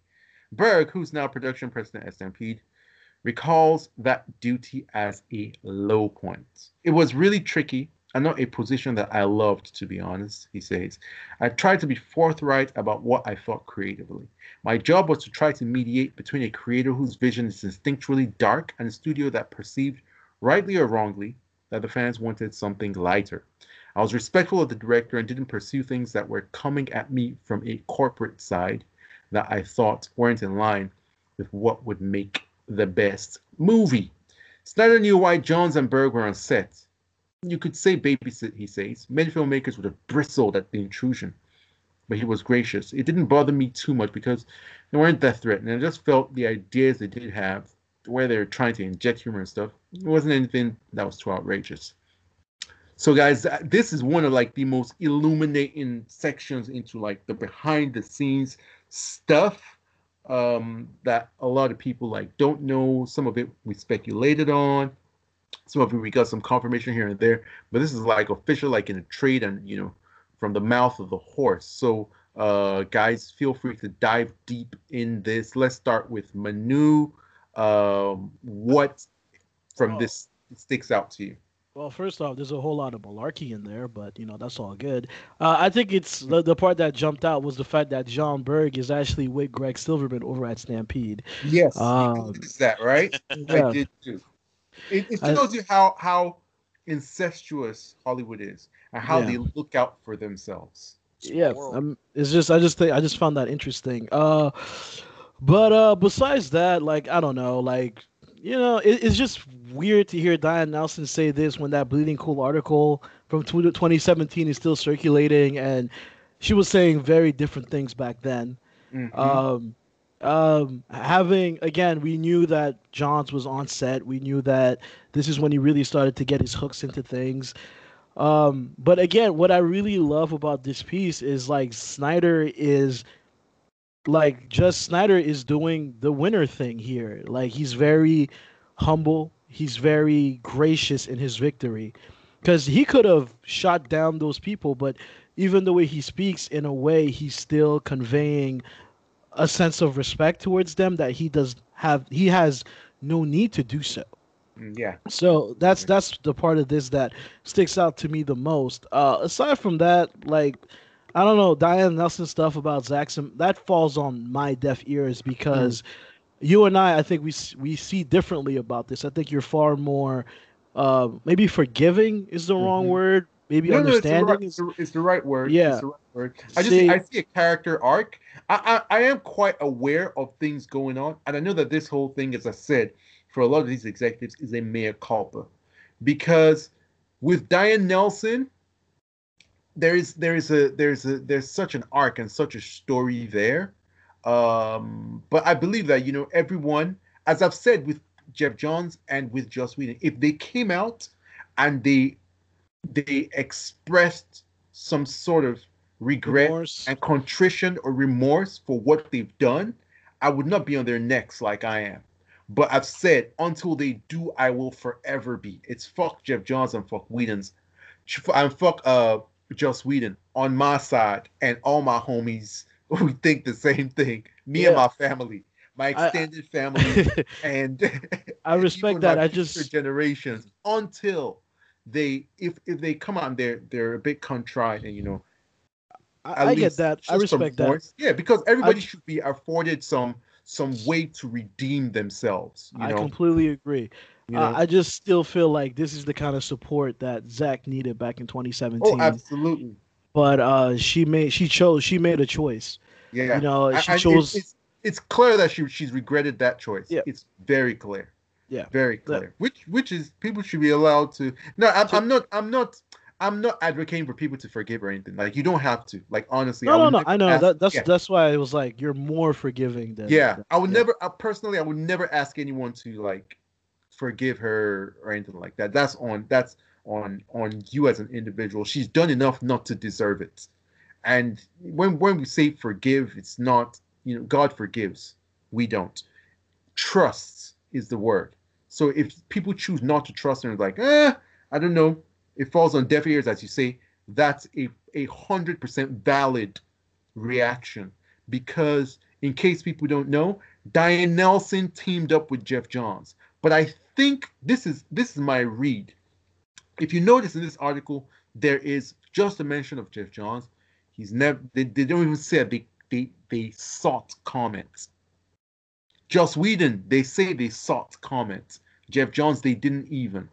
Because I'm telling you, Geoff Johns is next level. I've never seen and I'll, I'll always say this for context for people I've, I always have had conversations with people like Clay Enos, Larry Fong, Zack Snyder himself, um, people who've worked with Zack Snyder, like actors and stuff like that. I've had detailed conversations with like Larry Fong and Clay Enos in DMs, Zack Snyder in DMs. Whenever I mention haters, I'm talking about people that I detest, like like Devin Faraci and Germain Lussier and Collider and you know they're always as gracious as you see Snyder here. Maybe they might, you know, throw a joke once in a while or whatever, you know, oh, like yeah, like let them keep hating or whatever, or they'll like they'll just flex like, oh, we don't care, you know, that sort of thing. But when I mentioned Geoff Johns, it, it's like it's like when you see like a cute little person turn into like a, a, a frothing werewolf that was when I knew I was like, there is something different about this guy. And Grace Randolph has gone on record saying that his behavior is borderline sociopathic. Borderline. Like it like the guy is no joke. And I think that Diane Nelson, she's a these people in Hollywood, they're very ambitious because we're not talking about we're talking about people coming into generational wealth. Like when you're in when you get in these positions, you're you're like Kevin Feige's position, like these are this this is like this is not a joke you know? So of course they're ambitious to get to those positions. And i think dan nelson teamed up with geoff johns to do that to, you know become the head and have more clout and whatever. But even geoff johns's um treachery was too much for her was like she, she i think it got to the point where she saw that this this is this is something different that that I can't be a part of. Um, I don't know if he threw her under the bus or anything like that, but it's obvious that you know he he flew too close to the sun and fell back to earth, and she was like, "You're on your own, motherfucker, peace." And she's been throwing him under the bus since then. Like, it's it's it's it's it's it's funny to see, and um, not like for me, it's just cool, you know, seeing all these people sort of like walk back all the things that they did. And the reason why, and I'll keep on saying it, is because of the fandom. Like, make no mistake about it. And this is not like a pat on the back for me. I'm saying I'm saying it to to to the fan. I'm congratulating the fandom and and I'm letting people know. And that's what I always said with getting the Snyder cut. Forget even the Snyder cut. The fact that Zack Snyder fans are so passionate, so organized, so numerous out there, it gives him power. And that is that to me, that's enough. That's enough. Okay, so let's move on to the next portion. We get these two really cool pictures. One of uh, Amber Heard, uh, Mera. Um, she's a controversial figure. I know a lot of people don't like her, um, me myself included. I, I, must say, but I'm gonna keep it professional. Dude, she's I wish I knew nothing movie. about her because I just want to keep looking at her. I, I wish yeah, I hey, you, you know what? That you know what? I'll tell you, she's good at playing that femme fatale role. She's a real life femme fatale real, a real like like like you're laughing. Like people talk about, oh, you know, they want a woman to ruin them. Oh boy, she, she really takes that to heart. Jesus, it's actually like, did you guys hear the recordings of Johnny Depp telling her that she should ruin him and destroy him? That he wanted her to. I, I did. But you know, in a playful, you know, you know, in a playful sexual way, but you get what you ask for. Be careful what you wish Jesus for. It might just come true. So, so that's what you're into, huh? uh, hey, hey, hey. Five years, hey. five years we've been in the trenches together, buddy. Hey, hey. All I can say is, all I can say is that she's a definition of I would risk it all. I don't have much to risk anyway, so I'm good. I'm good. You know, I'm no millionaire or nothing until, like that. Until, but until she, I, until I she can takes, start from scratch easily. You know, uh, so until she it, takes a Geoff Johns on your bed, dog. she'll be playing herself. Nigga, I just washed them sheets, man. It's all good. it comes out. I'm like, you're not supposed to put it. I just, I'll just, I'll just go to the store and be like, yeah, uh, what detergent is the best for when your girlfriend shits in your bed? my girlfriend's Amber her, bitch. You, you, know, you know the best thing for her to, you know the best thing for her to get. She needs to get an endorsement, like a commercial from like from like Charmin? yeah, Charmin Ultra. For, for, yeah, for for something like that, for Charmin, for something like that. It it, I'm telling you, it will be the best thing ever. Excellent. Okay, okay, let's let's move on. Let's move on. All right. So the next section goes into a. Uh, but Warner Brothers did nix some of uh, his more sweeping notions for Justice League. So this part talks about how he was going to add a romance between Ben Affleck's Bruce Wayne and Amy, Amy Adams' Lois Lane, who was mourning Superman's death in the previous uh, film. Um, so, Christian, what do you think about this section? Um, this is something that a lot of people, you know, bristled at, talked about. Manu has been joking, and I swear, Manu, I'm going to choke you. Okay. All right. Well, I, I, I, let's start with Christian. Poor choice um, of words. Poor choice of words, Lupe.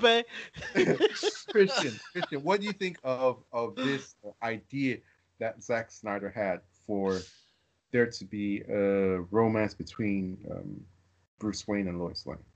I, I, you know, I don't know the joke behind it, whatever Manu's talking about. So I'll just, I'll just, I won't even go that direction because I don't exactly know what's going on there. But like, I saw a bunch of people on the internet blow up over this thing, get themselves mm-hmm. all pissed off over it, like it's never happened. The fuck, man? Has anybody mm-hmm. either watched a cartoon or read a comic in their entire? Mm-hmm. Most people obviously haven't. They haven't. It would have been interesting. I don't this is just me. I don't think it, it, it I'm not sure I would have liked it because I didn't. I don't know if it was going in that like it's not. It, it just would have been out of left field. But mm-hmm. at the same time, you know, people are hurting. There's obviously a sad, a lot of sadness there with Clark's supposed death. All of that. You fall into somebody's arms sometimes when that happens, and um, you know, mm-hmm. there would have been a connection there. Bruce feels so responsible for what happened so why not? Why not play with it? I just think it's hysterical that these people are going ballistic. Like you got to jump on every right? little thing. Jesus, Damn. give it a shot. Yeah. You never know. God, yeah, chill right. out. M- Manu, uh, yeah, the the, the I, stage I, is yours. Yeah, I mentioned I mentioned this earlier before. What I love about Zack is like he's ready to go to those places, you know, mm-hmm. and I really feel like this is going to that place. Like I would have loved to see this happen. and and so and I do wonder if this is the scary idea that Zack talked about at SnyderCon a couple of years back. Just the, the idea of Bruce Wayne falling in love, this Bruce Wayne mm-hmm. falling in love with this Lois Lane.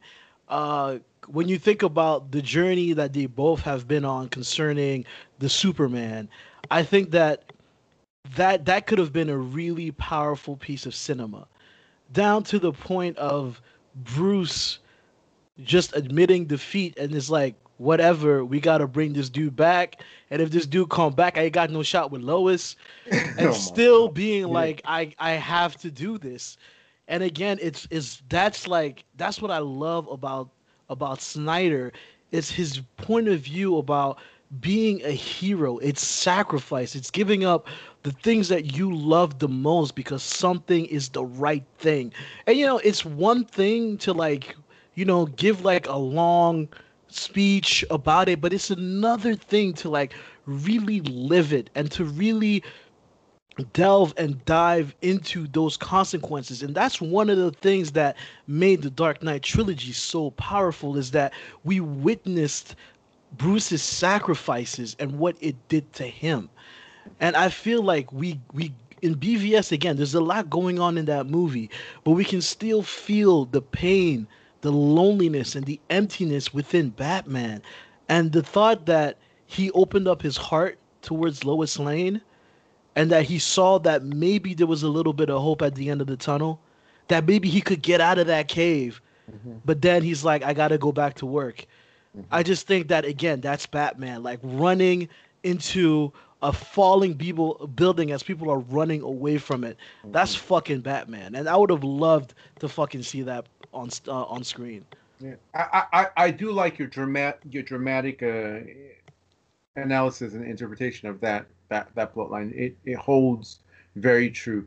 But I still don't think I would have liked it. I just don't because personally, like this Batman for me just seems You just don't like my I, jokes. I I really like jokes. but at the same time, but but on a more serious note, this Batman for me works very well as someone who's emotionally closed off and emotionally damaged to the point where him falling for someone is just not a possibility. I just I just don't I just don't really like that line and then the complication of of making Lois Lane like an object of affection. I don't really like that either. This is this is like one thing about me and with with Zack Snyder is that I'm not the type of person who's like, oh, you know what, you shouldn't do this, blah blah. He should do whatever he wants. That's part of what this whole Snyder Cut campaign has been about. And I I will take it as as the art that it is and analyze it on its own terms. But it's something that I'm I'm I'm okay with it not having not happen. Where I actually would really like the reverberations is that this definitely connects to the nightmare future where Superman says, She was my world and you took her from me. This is this now makes that make sense because I was always wondering that choice of that like why would he say eh, is it because he thinks that Darkseid killed her but he didn't take her? Or was it that he rescued her? And but now we're seeing that it was a situation where Lois Lane maybe he thought that Lois Lane, maybe he he he noticed something going going on between them, and that began to make him go off the deep end, and and be jealous and and doubt things and act strange, and then Darkseid played into that, used that to to you know drive the final nail into the into the coffin of the good person that he was, and he's just like, you know what, none of these people are worth it.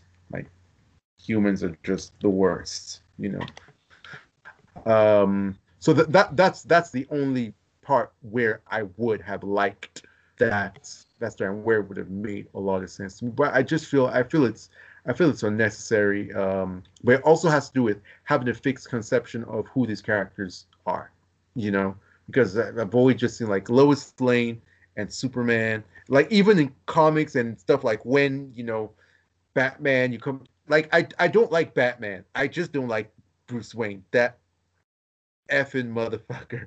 Yeah, that's because you're a Superman fan, and he took you to task. He beat you up, he threw you down the fucking stairs. You know, he was about to kill you, but then you know, shit happened. I'm Like- just saying. Like, like Wow. yeah, let's, let's yeah, Wow. let's let's not let's let's not let's not you know get carried away. Okay. Hey, this dude, this dude after all brought the that, toilet sink on why- your head, that's- dog. that's why Batman was killed in the Nightmare Vision. Like easily, easily. Like yeah, that is, that didn't happen though. easily. that didn't happen though. that's that's why I got real You- scared. All right, all right, let's move on. So um the studio nixed that and then uh let's go on to this uh chapter that says that reports that Snyder himself asked Whedon for help were false. Johns, one of the studio's appointed babysitters, had been planning a Batgirl movie with Whedon, and Snyder and the others say Johns recruited him to do rewrites for Justice League. Johns' representatives did not respond to requests for comment. So actually, they did requests uh, coming from from Geoff Johns. My apologies on that. So once again, Snyder was gracious and even hopeful. I thought maybe he could write some cool scenes. I thought it would be fun. Soon it became clear that WB was giving Whedon more and more power. He would not just advise during reshoots, but also do some directing himself. Snyder says he only had one conversation with Whedon about the studio's notes reeling from Autumn's death and finding anguish in their work rather than relief, Zack and Deborah quit.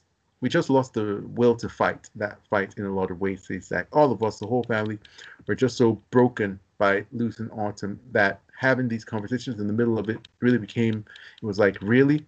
Frankly, I think we did the right thing because it would have been either incredibly belligerent or we just rolled over.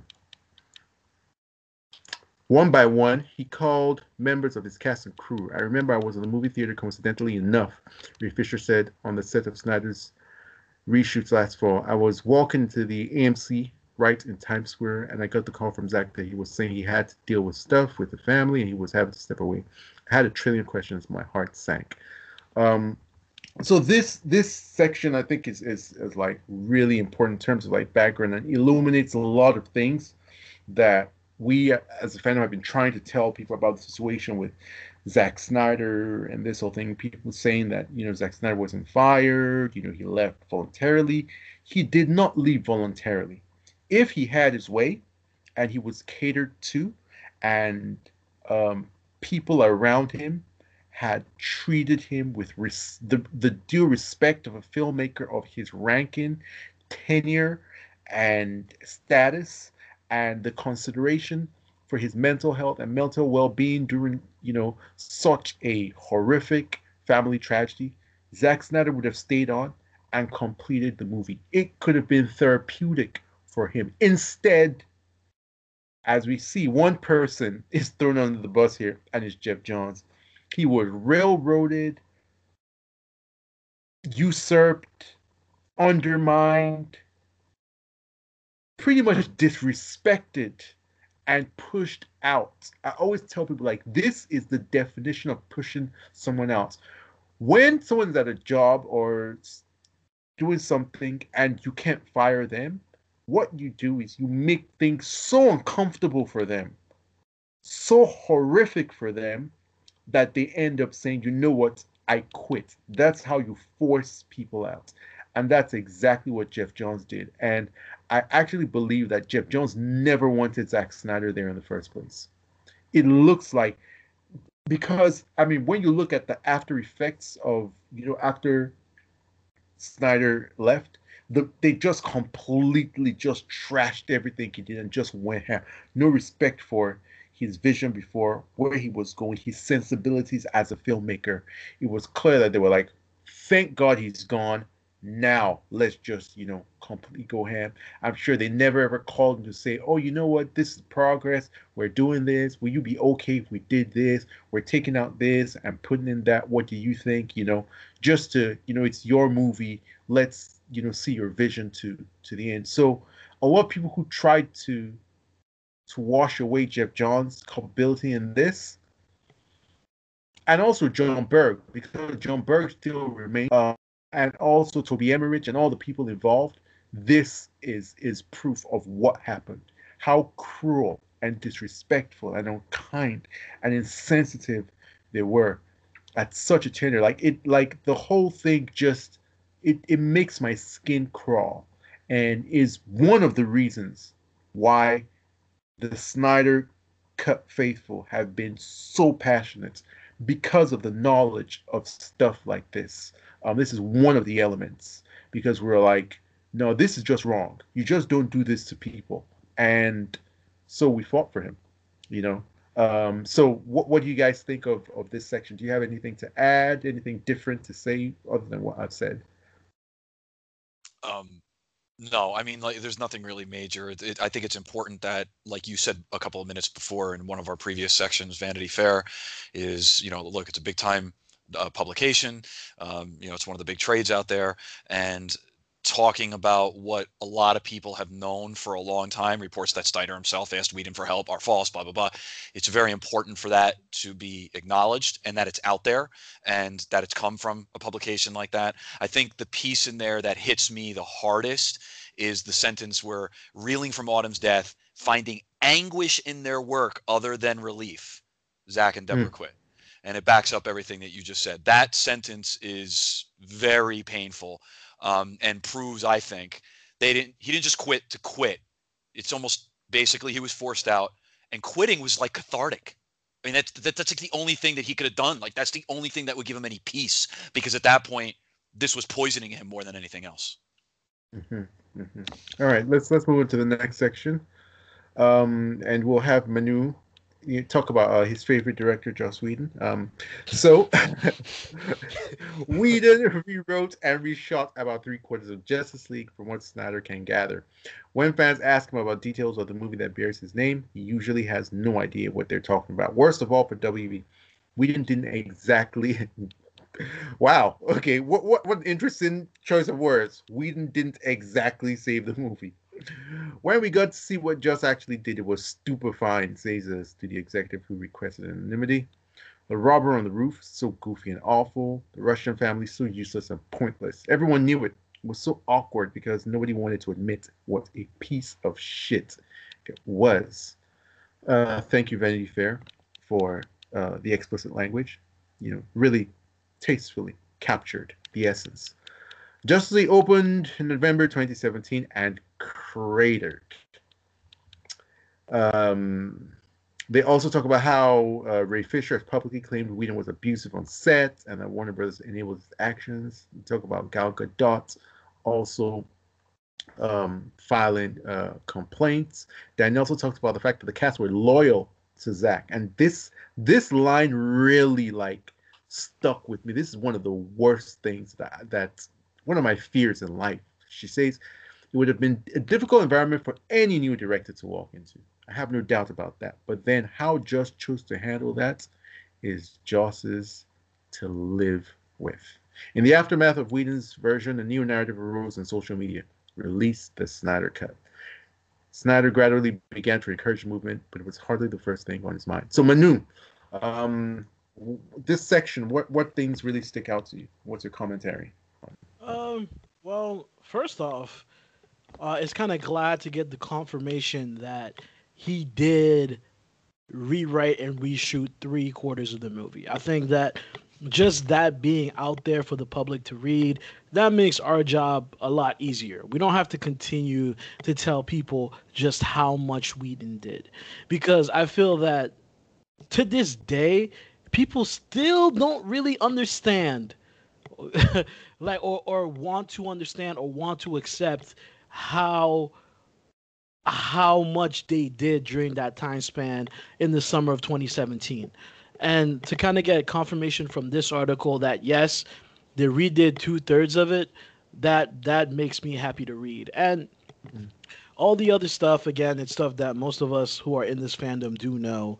Um, the the treatment on set and actually just like you said uh, i really like what uh, the the quote here about is his to live with and i think that that really again it pushes forth what people what what joss did do over this period of time. And he is not my favorite director, by the way. I just want that to be out there. I just wanted it to be made clear. What? we we were told something completely different. I know. Y'all are y'all are y'all are trying to like slander my name. God damn. but uh no, it's a I think that this section does a really good job of just again just stating facts.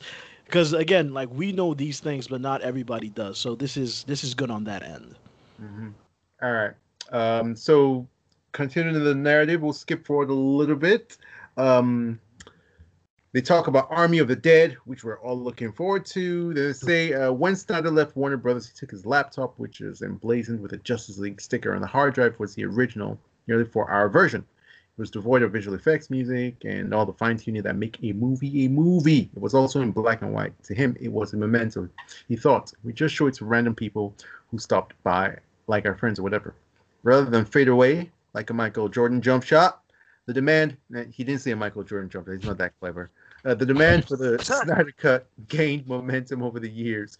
Groups paid to have single engine planes fly and release the Snyder Cut banner around both the Warner Brothers lot in Burbank at the annual Comic Con gathering in San Diego.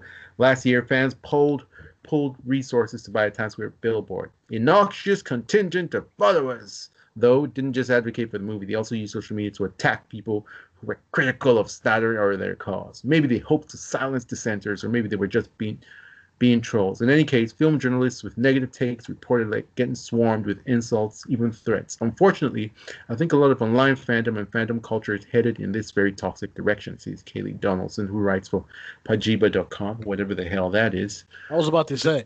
it, it is especially strong for Cut acolytes, she adds. Perhaps because they respond misguidedly to the director's tales of loner heroes in a hostile world. I don't get this from Birds of Prey fans or Shazam. There aren't any. Says right on. Says Donald. I got a little bit from Joker fans. Hmm. But nowhere near the same level. Nonetheless, she's looking forward to Snyder's movie. I think 300 is great fun. I think the first 10 movies of Watchmen are some of the best things any superhero. Just say you don't like the movie. This all I think the 10 minutes are good, but I don't like the rest of it even if she doesn't end up liking the Snyder Cut, she says, I would rather watch one person's chaos than the committee's snooze fest. Really, I wish she was saying this in 2017. When I she wish was... never said anything, to be perfectly well, honest with you. yeah. Then he brings in the psychologist, Drea Letam. Yeah a clinical psychologist who explores superhero archetypes on the Arkham Sessions podcast. Notes that fans get especially aggressive on social media when they feel they've been denied something. What I have observed is an enduring false sense of ownership, which can manifest as abuse, threats, and strong, intense reactions when a story doesn't go their way. She says, fighting for the unseen cut of the film became a cause, and some quarters towards behavior metastasized. They're shouting, and people are listening to them even if it's negative comments, they get positive reinforcement to continue down their path. The trolls may have actually held back the movement like looters in an otherwise peaceful demonstration. Snyder cringes at descriptions of the abusive tactics. I 100% think it's wrong. I don't think that anyone should be calling anyone anything. I've always tried to give people in the fandom attention who do good things. So there's this huge portion that's dedicated to, um, you know, talking about toxic fans and trolls, and he brings in, you know, a couple of experts, unbiased experts, scientists, you know. um, I mean, you know, since he brought in the experts and the scientists, hmm. um, it must be facts. So let's start with Christian, then we'll go to Manu, and then I will I will conclude on, on this section. Christian, when you read this, what was your thoughts?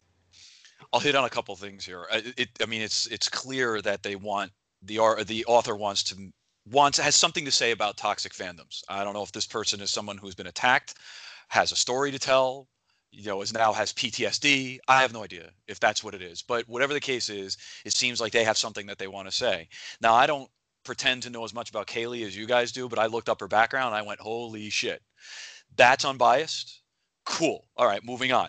Um, that because that's clearly not she's clearly not unbiased. I'm sorry. She's, you know, I, all I had to do was take a look at some of her past comments and some of the, I was like, okay, well, that's, that's not biased at all. That's whatever. Um, and I didn't necessarily, I don't even know if I would want to go into what the clinical psychologist said, because uh, that was just like, you know, pseudoscience gobbledygook and kind of going crazy there. I think that the, the couple of quick things is that, you know, uh, we talked about this before, Lupe. Um, toxicity, toxic is a is a word that we can throw around. I could say something really awful about you online. You jump in to defend me, and I'm like, bang, Lupe's toxic. Fuck him. Mhm. He attacked Mhm. me. Um, it's very easy to do that, and it's very easy to pull the victim card out when that happens. Mm. The flip side to that, I've said this before, I'll say it again. I am neck deep in Star Wars fandom and a bunch of others. We do have to accept that there are toxic elements to all of our fandoms. And what we tend to do is look the other way when they're fighting on our side. I hated Roger Clemens before he became a Yankee, loved him when he was on the Yankees, and then hated him again when he left. That's just kind of how it goes. So we we do have to accept that maybe sometimes we need those warriors. We sometimes need the guy that's going to throw a 98 mile an hour fastball at somebody's head, and we sometimes need that. But that doesn't necessarily we, we just have to accept that they're there. It's that simple. And sometimes our fandoms because i see it in star wars all the time try to say oh no they don't exist. They don't exist. We don't do anything. We're nice to everybody. Bullshit. Just accept that they're there. And some people probably do take it too far but they usually are the minority. Usually most people that are fighting for something are not the ones that take it too far. And there are always two sides to every story.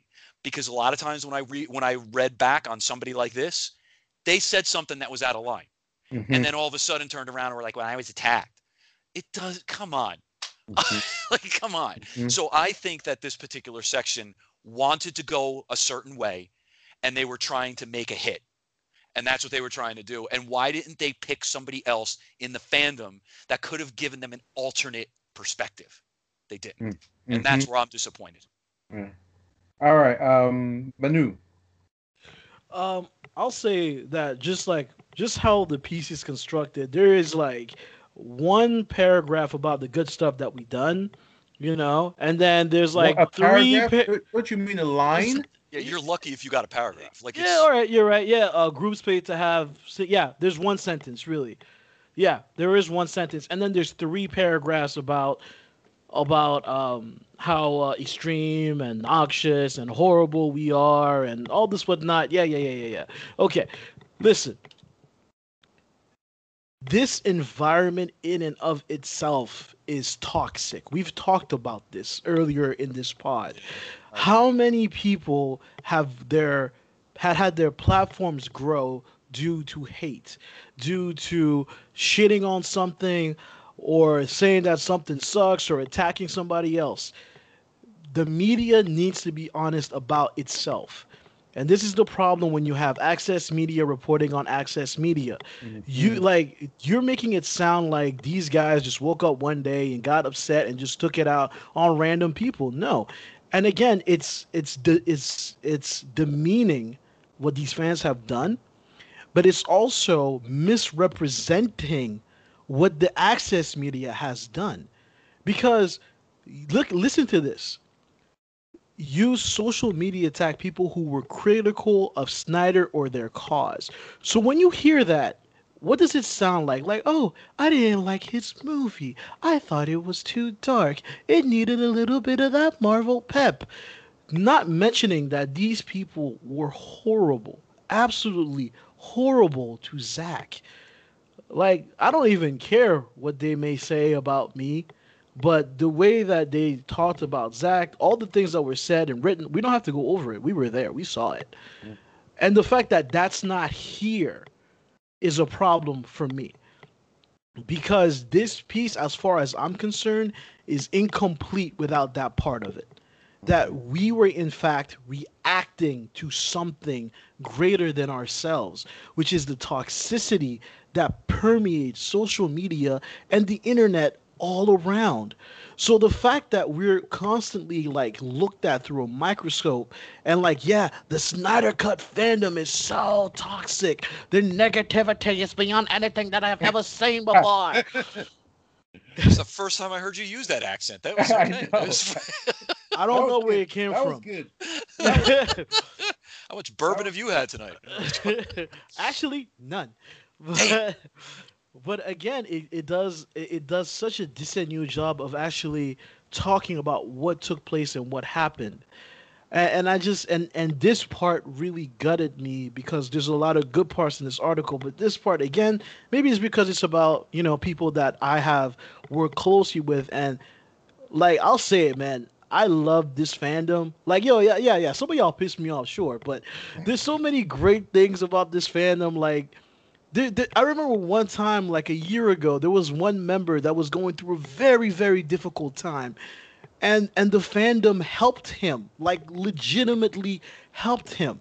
I don't want to say more about it because I don't want to put him on blast, but like that's that's the kind of kindness and softness and like just effervescent love that I've seen take part within this community. But again, we never talk about that because you know what?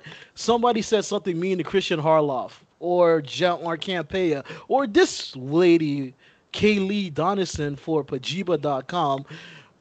And, and again, it goes back to earlier. Like, it always seems like we don't matter.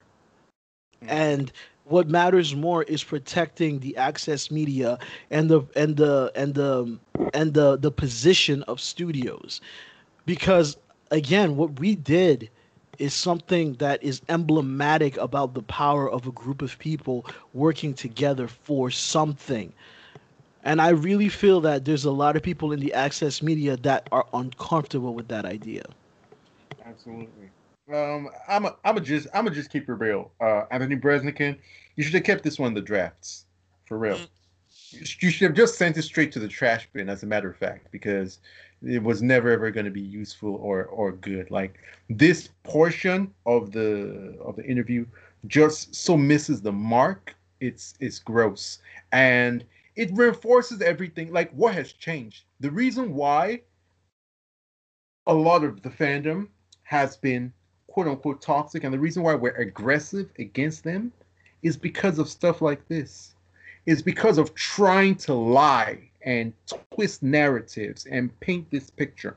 And if they're scared of us now, if we're notorious, if they know that if you say something bad about Zack Snyder, you're gonna get swarmed, I'm happy for it. I make no apologies about it.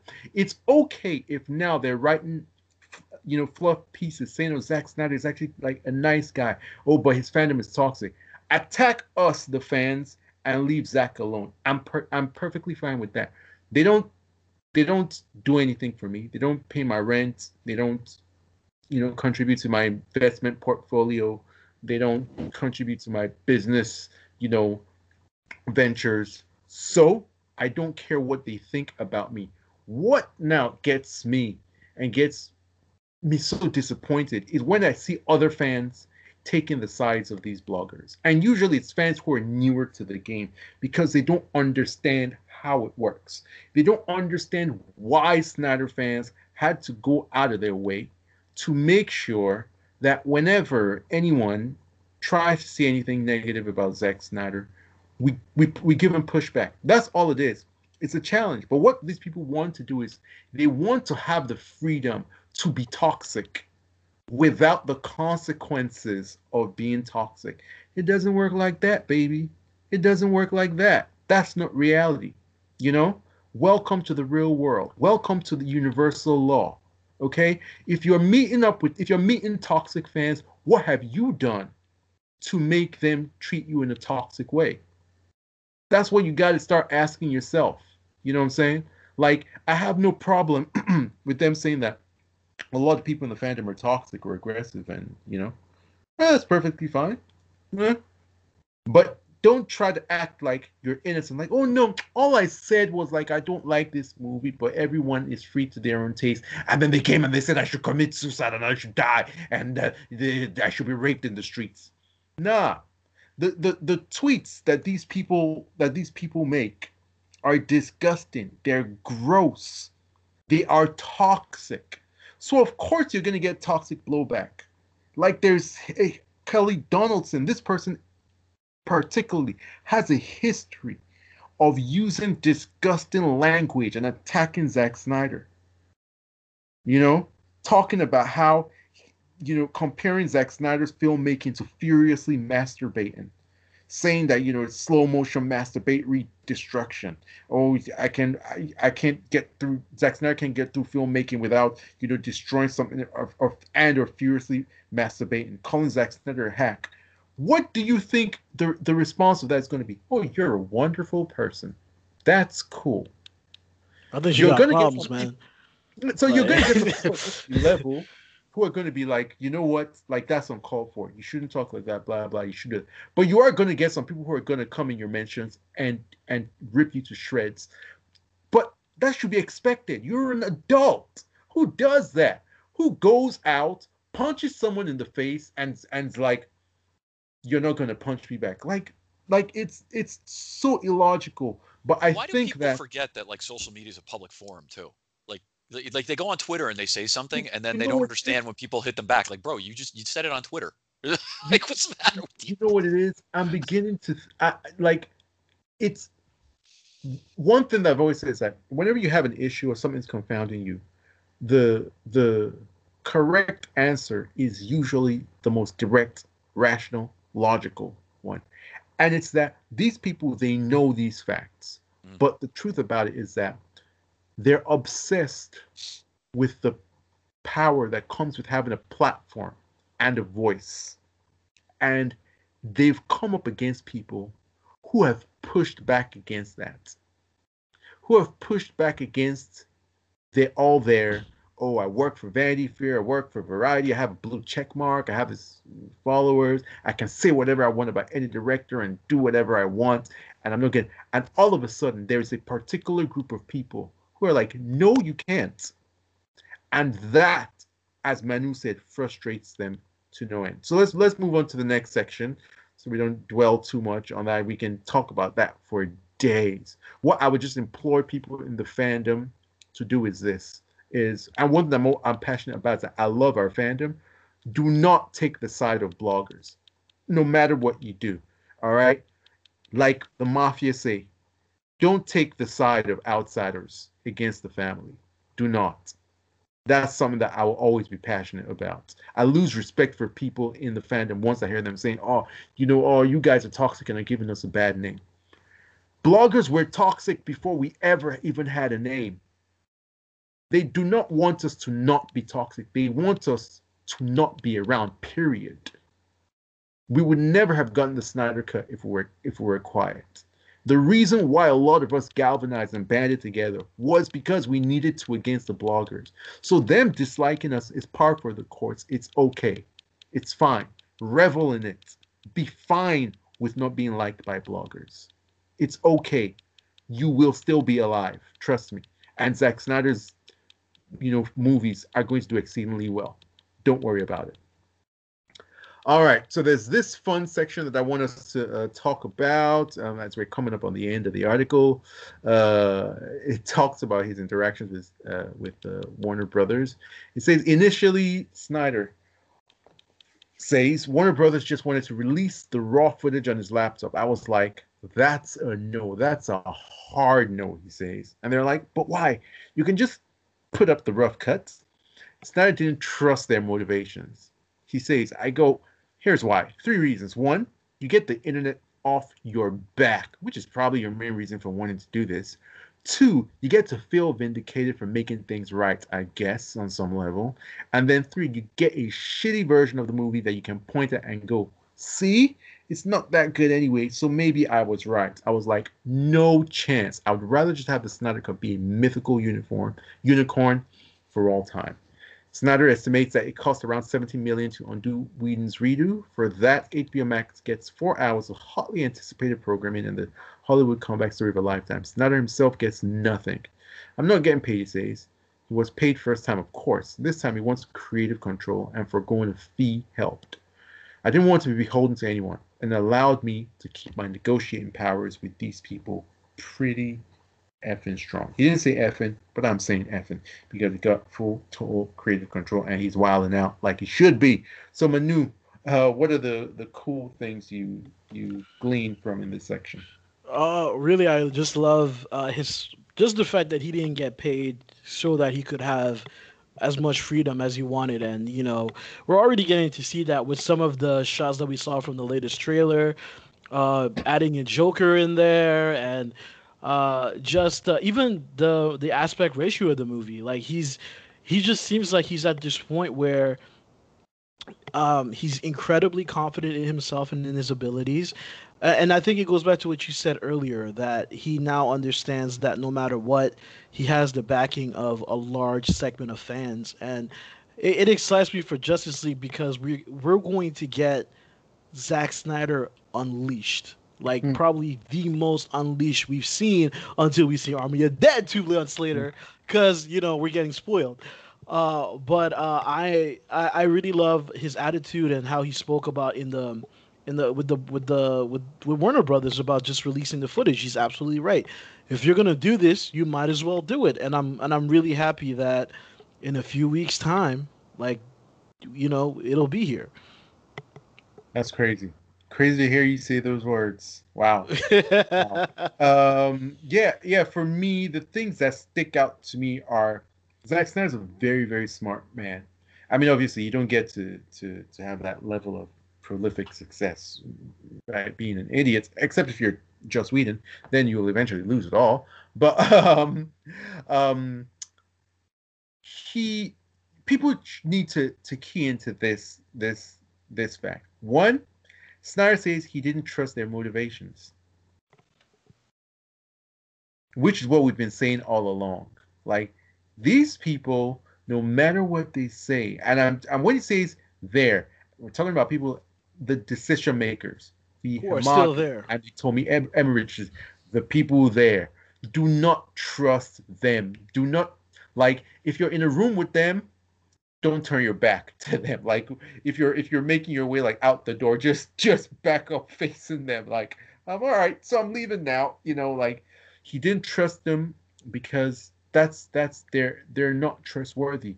Also, I thought it was very interesting that he said you get the internet off the back, which is probably your main reason for wanting to do this. And that's one thing I had a discussion with him, and I told him that part of our strategy for for getting the Snyder cut was making them look bad by yelling so loudly and so continually to the point where they're just like these people just we just need to make them go away.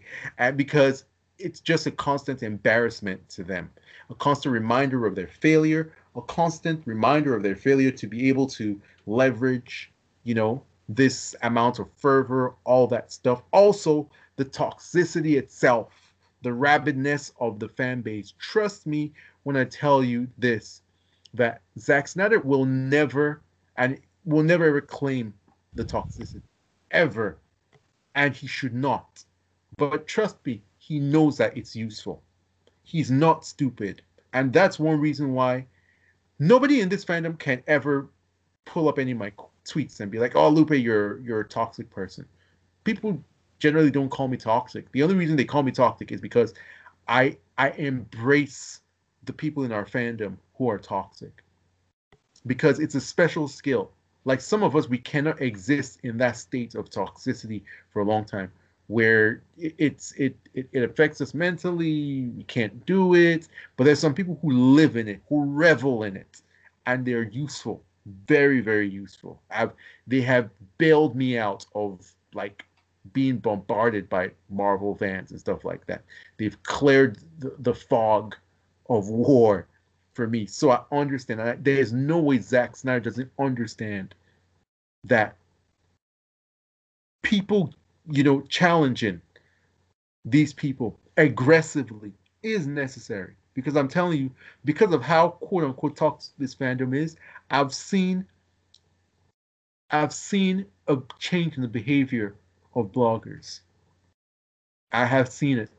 So you can say the ends justifies the means or you can take the path of you know what did we do? Did, did we sell our souls to get get there? Regardless i i don't that's that's a great philosophical debate but i think that that line is very important to understand that the collective voice including the toxic parts including the parts that you know when we were bombarding warner brothers with letters and with phone calls and flooding their inboxes and emails and flooding their twitter posts we were called toxic for that. Remember like that's one reason why umberto is persona non grata in this fandom. Like he said that we're crazy that we're harassing you know um and there were people in the fandom who agreed with him you know because they want to look good they want a good name. But some of us were like look you may call it toxicity but it works you do not make omelets without breaking eggs. You know, and that's and I really wanted to point to the fact that there's a section where he he compared, um, you know, Snyder fans to people who burn, you know, during riots and stuff like that. And I've I've always said it. You will never ever hear me, see, like get mad at, at people who like riot, like oh they're not peaceful or whatever when they're destroying property. It's when people are aggrieved, when people are protesting, like people people who want peaceful riots and stuff like that, peaceful riots, that's an oxymoron, are people who don't want the issue to move. That's just that's just the truth of life, you know. One of my favorite quotes is from um it's not it's it's not from Marcus Garvey, but from one of the early civil rights leaders who says, you know, you know, people who want uh who want change without without agitation are like people who want, you know, uh, uh, uh, crops without the beating of the rain, and who want, you know, fields without the plowing and tilling of the land, something to, to that effect. And so anyway, that's just to, to go on about how like this is it's it's an important philosophical thing that that might go over people's heads, and it's a debate that's constantly had. But at the end of the day, we are here, and um, and and I'm glad I'm glad for that. Um, let's move into the latter sections. Uh, this is like the end of it. Um, so you know, Deborah Snyder, you know, uh, and, and, Zack, you know, they have these beautiful words. As for the fan base, the Snyder Movement has contributed half a million dollars to the American Foundation for Suicide Prevention through donations, sales of merchandise, and auctions of props. Deborah says people have been saying, "Oh, they attack people." Her eyes tearing, but this fan base has saved lives. As much as they wanted something for themselves, they've come together for this amazing cause. You feel so helpless trying to help someone and you don't know what to do. It's literally life or death. And I felt like we didn't really know where to turn. Rebuilding the story he always envisioned is what invigorates Snyder the most. He can go as deep and dark as he likes. He can say to hell with DC's official timeline for the characters and let his alternate version of the Justice League story wind up wherever he pleases. He has put Superman in a sleek black suit instead of the iconic blue and red. He's added Joker. He has reshot the ending with a hero cameo that will blow hardcore fans' mind in what may be a divisive move, he's pre- presenting uh, the movie uh, in IMAX format. Some may be irritated seeing Justice League on HBO Max with black bars on the side. Snyder pretty much doesn't care. He, the director, has also layered some deeply personal elements. The movie closes closes with Leonard Cohen's Hallelujah, performed by Alison Krauss, a friend who also sang at Autumn's funeral. It was Autumn's favorite song. Now it's an elegy to her. Justice League, however anyone feels about it, is made of things and people Snyder loves too. When you think about the catharsis of it, if I was a potter, I would have made some pottery to look for some way through this, he says. But I'm a filmmaker, so you get this giant movie. He wants people to love it. If some don't, he's alright with that. With all of it. Whatever comes, he's okay. What is my worth? What am I supposed to do? What am I about? Zack Snyder's answering Autumn's questions for himself. So it's a great conclusion. Guys, do you have any concluding thoughts on this section and the article in general? Let's start with Christian. I actually really like the way it ends. I, I it seems like he's very much at peace um, with everything. You guys mentioned everything about him not getting paid, or he's already made his money. Um, he gets to make what he wants to make. He gets to create what he wants to create, which at the end of the day is what artists really want to do. Mm-hmm. He's passionate about it. He's poured his heart and soul into it. It's okay if some people hate it. That's gonna happen. I don't like everything he makes. I love some of the shit he makes. That's that's art there's paintings and music and everything out there that falls into the same category with everybody. So I actually really like this. It's it's an uplifting ending to to this particular article. I love the fact that it ends with Autumn's words that it's reminding you that this in a sense is also about her um, that she, her presence and her influence is still felt in he and deborah's lives every single day and that's a huge part of it closing with what the movement has done for that particular uh, foundation and as well as that charity. The only thing i'll say before i stop is that i really wish these positive aspects that we got at the end there was more of that you know, in the rest of the article. We just talked about how there were like two sentences and that's it. Um, talking about the toxicity in the fandom, and you don't get the flip side. You don't get to hear other people's side of the story. It's just got such a great uplifting ending. And I think that could have been the bulk of you need a little bit of the controversy in the article. I agree, but I just think there was so much more that could have been done to really highlight what was highlighted at the end. Mm. Well said. Well said. Manu, what about you? Uh, I agree with what Christian said. He's again, he's he's right. Um, uh, I'm looking forward to this movie, uh, and honestly, I'm looking forward for, to whatever comes next in Zack's career. I think that whatever he decides to do, you know, it's going to surprise and you know uh, astonish many. Mm. Um, but with that said, you know, um, you can't forget the journey that we took to get here. You can't forget, um, you know, the the sad, the very sad um, part of this story as well. Um, I wish that the movement would have been um, recognized for all of their good works and their organized principles. Uh, it's unfortunate that we weren't, but you know what? We got what we wanted at the end of the day. And we've never wanted or needed validation or acceptance or even an apology. Mm-hmm. Uh, all we've ever wanted was each other. All we ever needed was each other, and we've been able to do great things together. Uh, so whether the rest of the world sees that or wants to see that or understands that, it really doesn't matter because mm-hmm. they're not part of this. This was mm-hmm. our thing. This is for us. And I think that it's important to remember that in the weeks and months ahead that you have to enjoy this. Enjoy it, embrace it, and realize that you've won. Everything that you're gonna hear from other people is is just it's like it's like blood in the wind because they lost and deep down they know that mm-hmm. they've lost.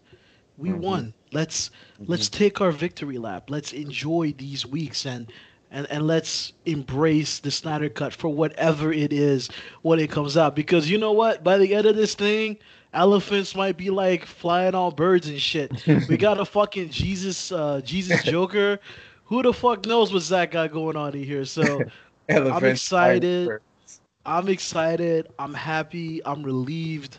Uh, and I'm just really looking forward to the next chapter of not only Zack Snyder or Justice League, but about you know what this could mean for all fandoms going forward. Like, who else is going to to try to to do what we've done, and how will that be received by the world? Because I, I think that in a lot of ways this could be a paradigm shift.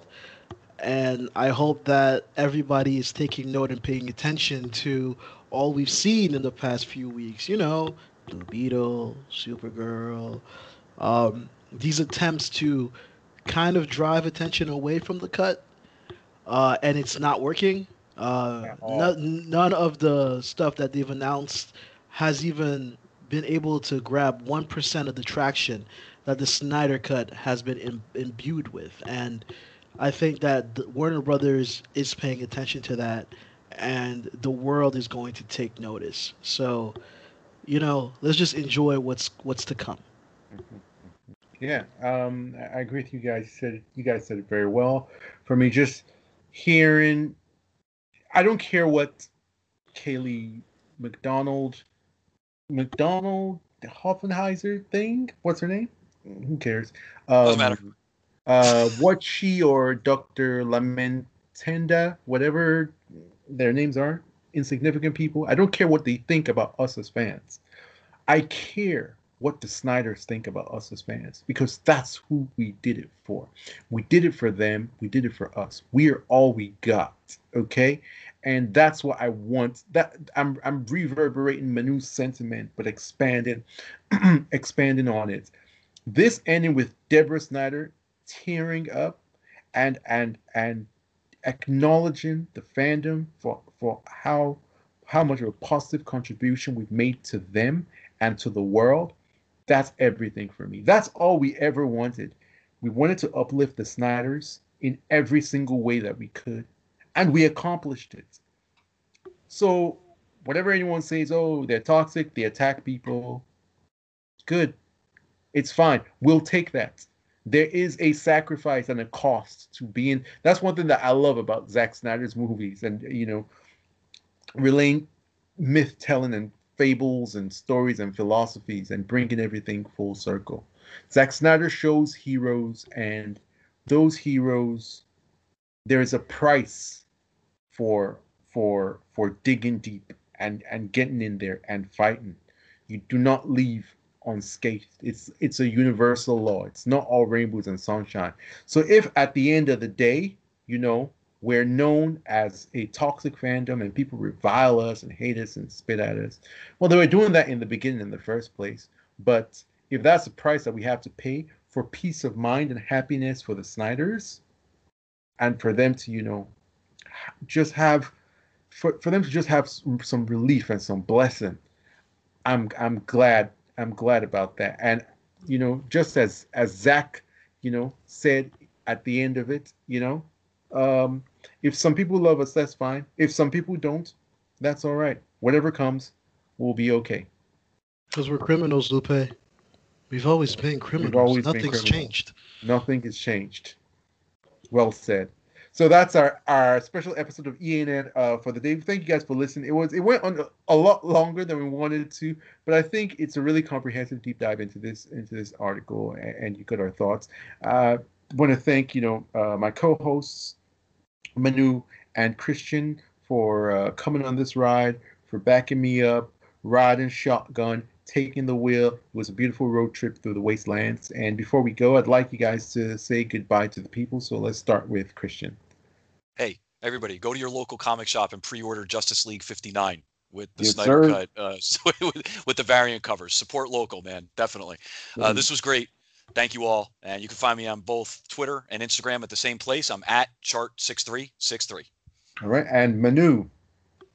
Uh, after you've done what Chart did and you went down to your local comic book shop, BVS 4K Ultimate Edition in IMAX is about to be listed by Walmart and Target. So go ahead and cop that as well because if that does well, who knows what you know what else might come in the future. Uh, and uh, you can find me at Man United 0710 on Twitter, and you know it just kind of feels good to be to be diving into into podcasting again. It's been a while, so thank you for having me on, Lou. Thank you very much, and we look forward to having you on many more episodes. Uh, we're going to continue our uh, previews uh, that we have titled "Countdown to the Snyder Cut." You're going to get episodes of that every single week um, when the Snyder Cut comes out. Rest assured, you're going to get a review. You're going to get a deep dive roundtable discussion that's going to be hours long. It's going to exhaust the entire you know movie. Uh, you're going to get video essays from us as well. So just you guys, we have a lot of amazing things, you know, in the oven, cooking up bacon for you guys. And I have been yours truly, Lupe. You can find me on Twitter at Live Love Lupe. You can find me on Vero at Live Love Lupe as well. We have been yours, the Film Exiles. You can find us on Twitter at the Film Exiles, and you can find us on Vero at the Film Exiles as well. Stay safe be good to each other, cherish each other, hold each other. Wherever you go, whatever you do, stay exiled.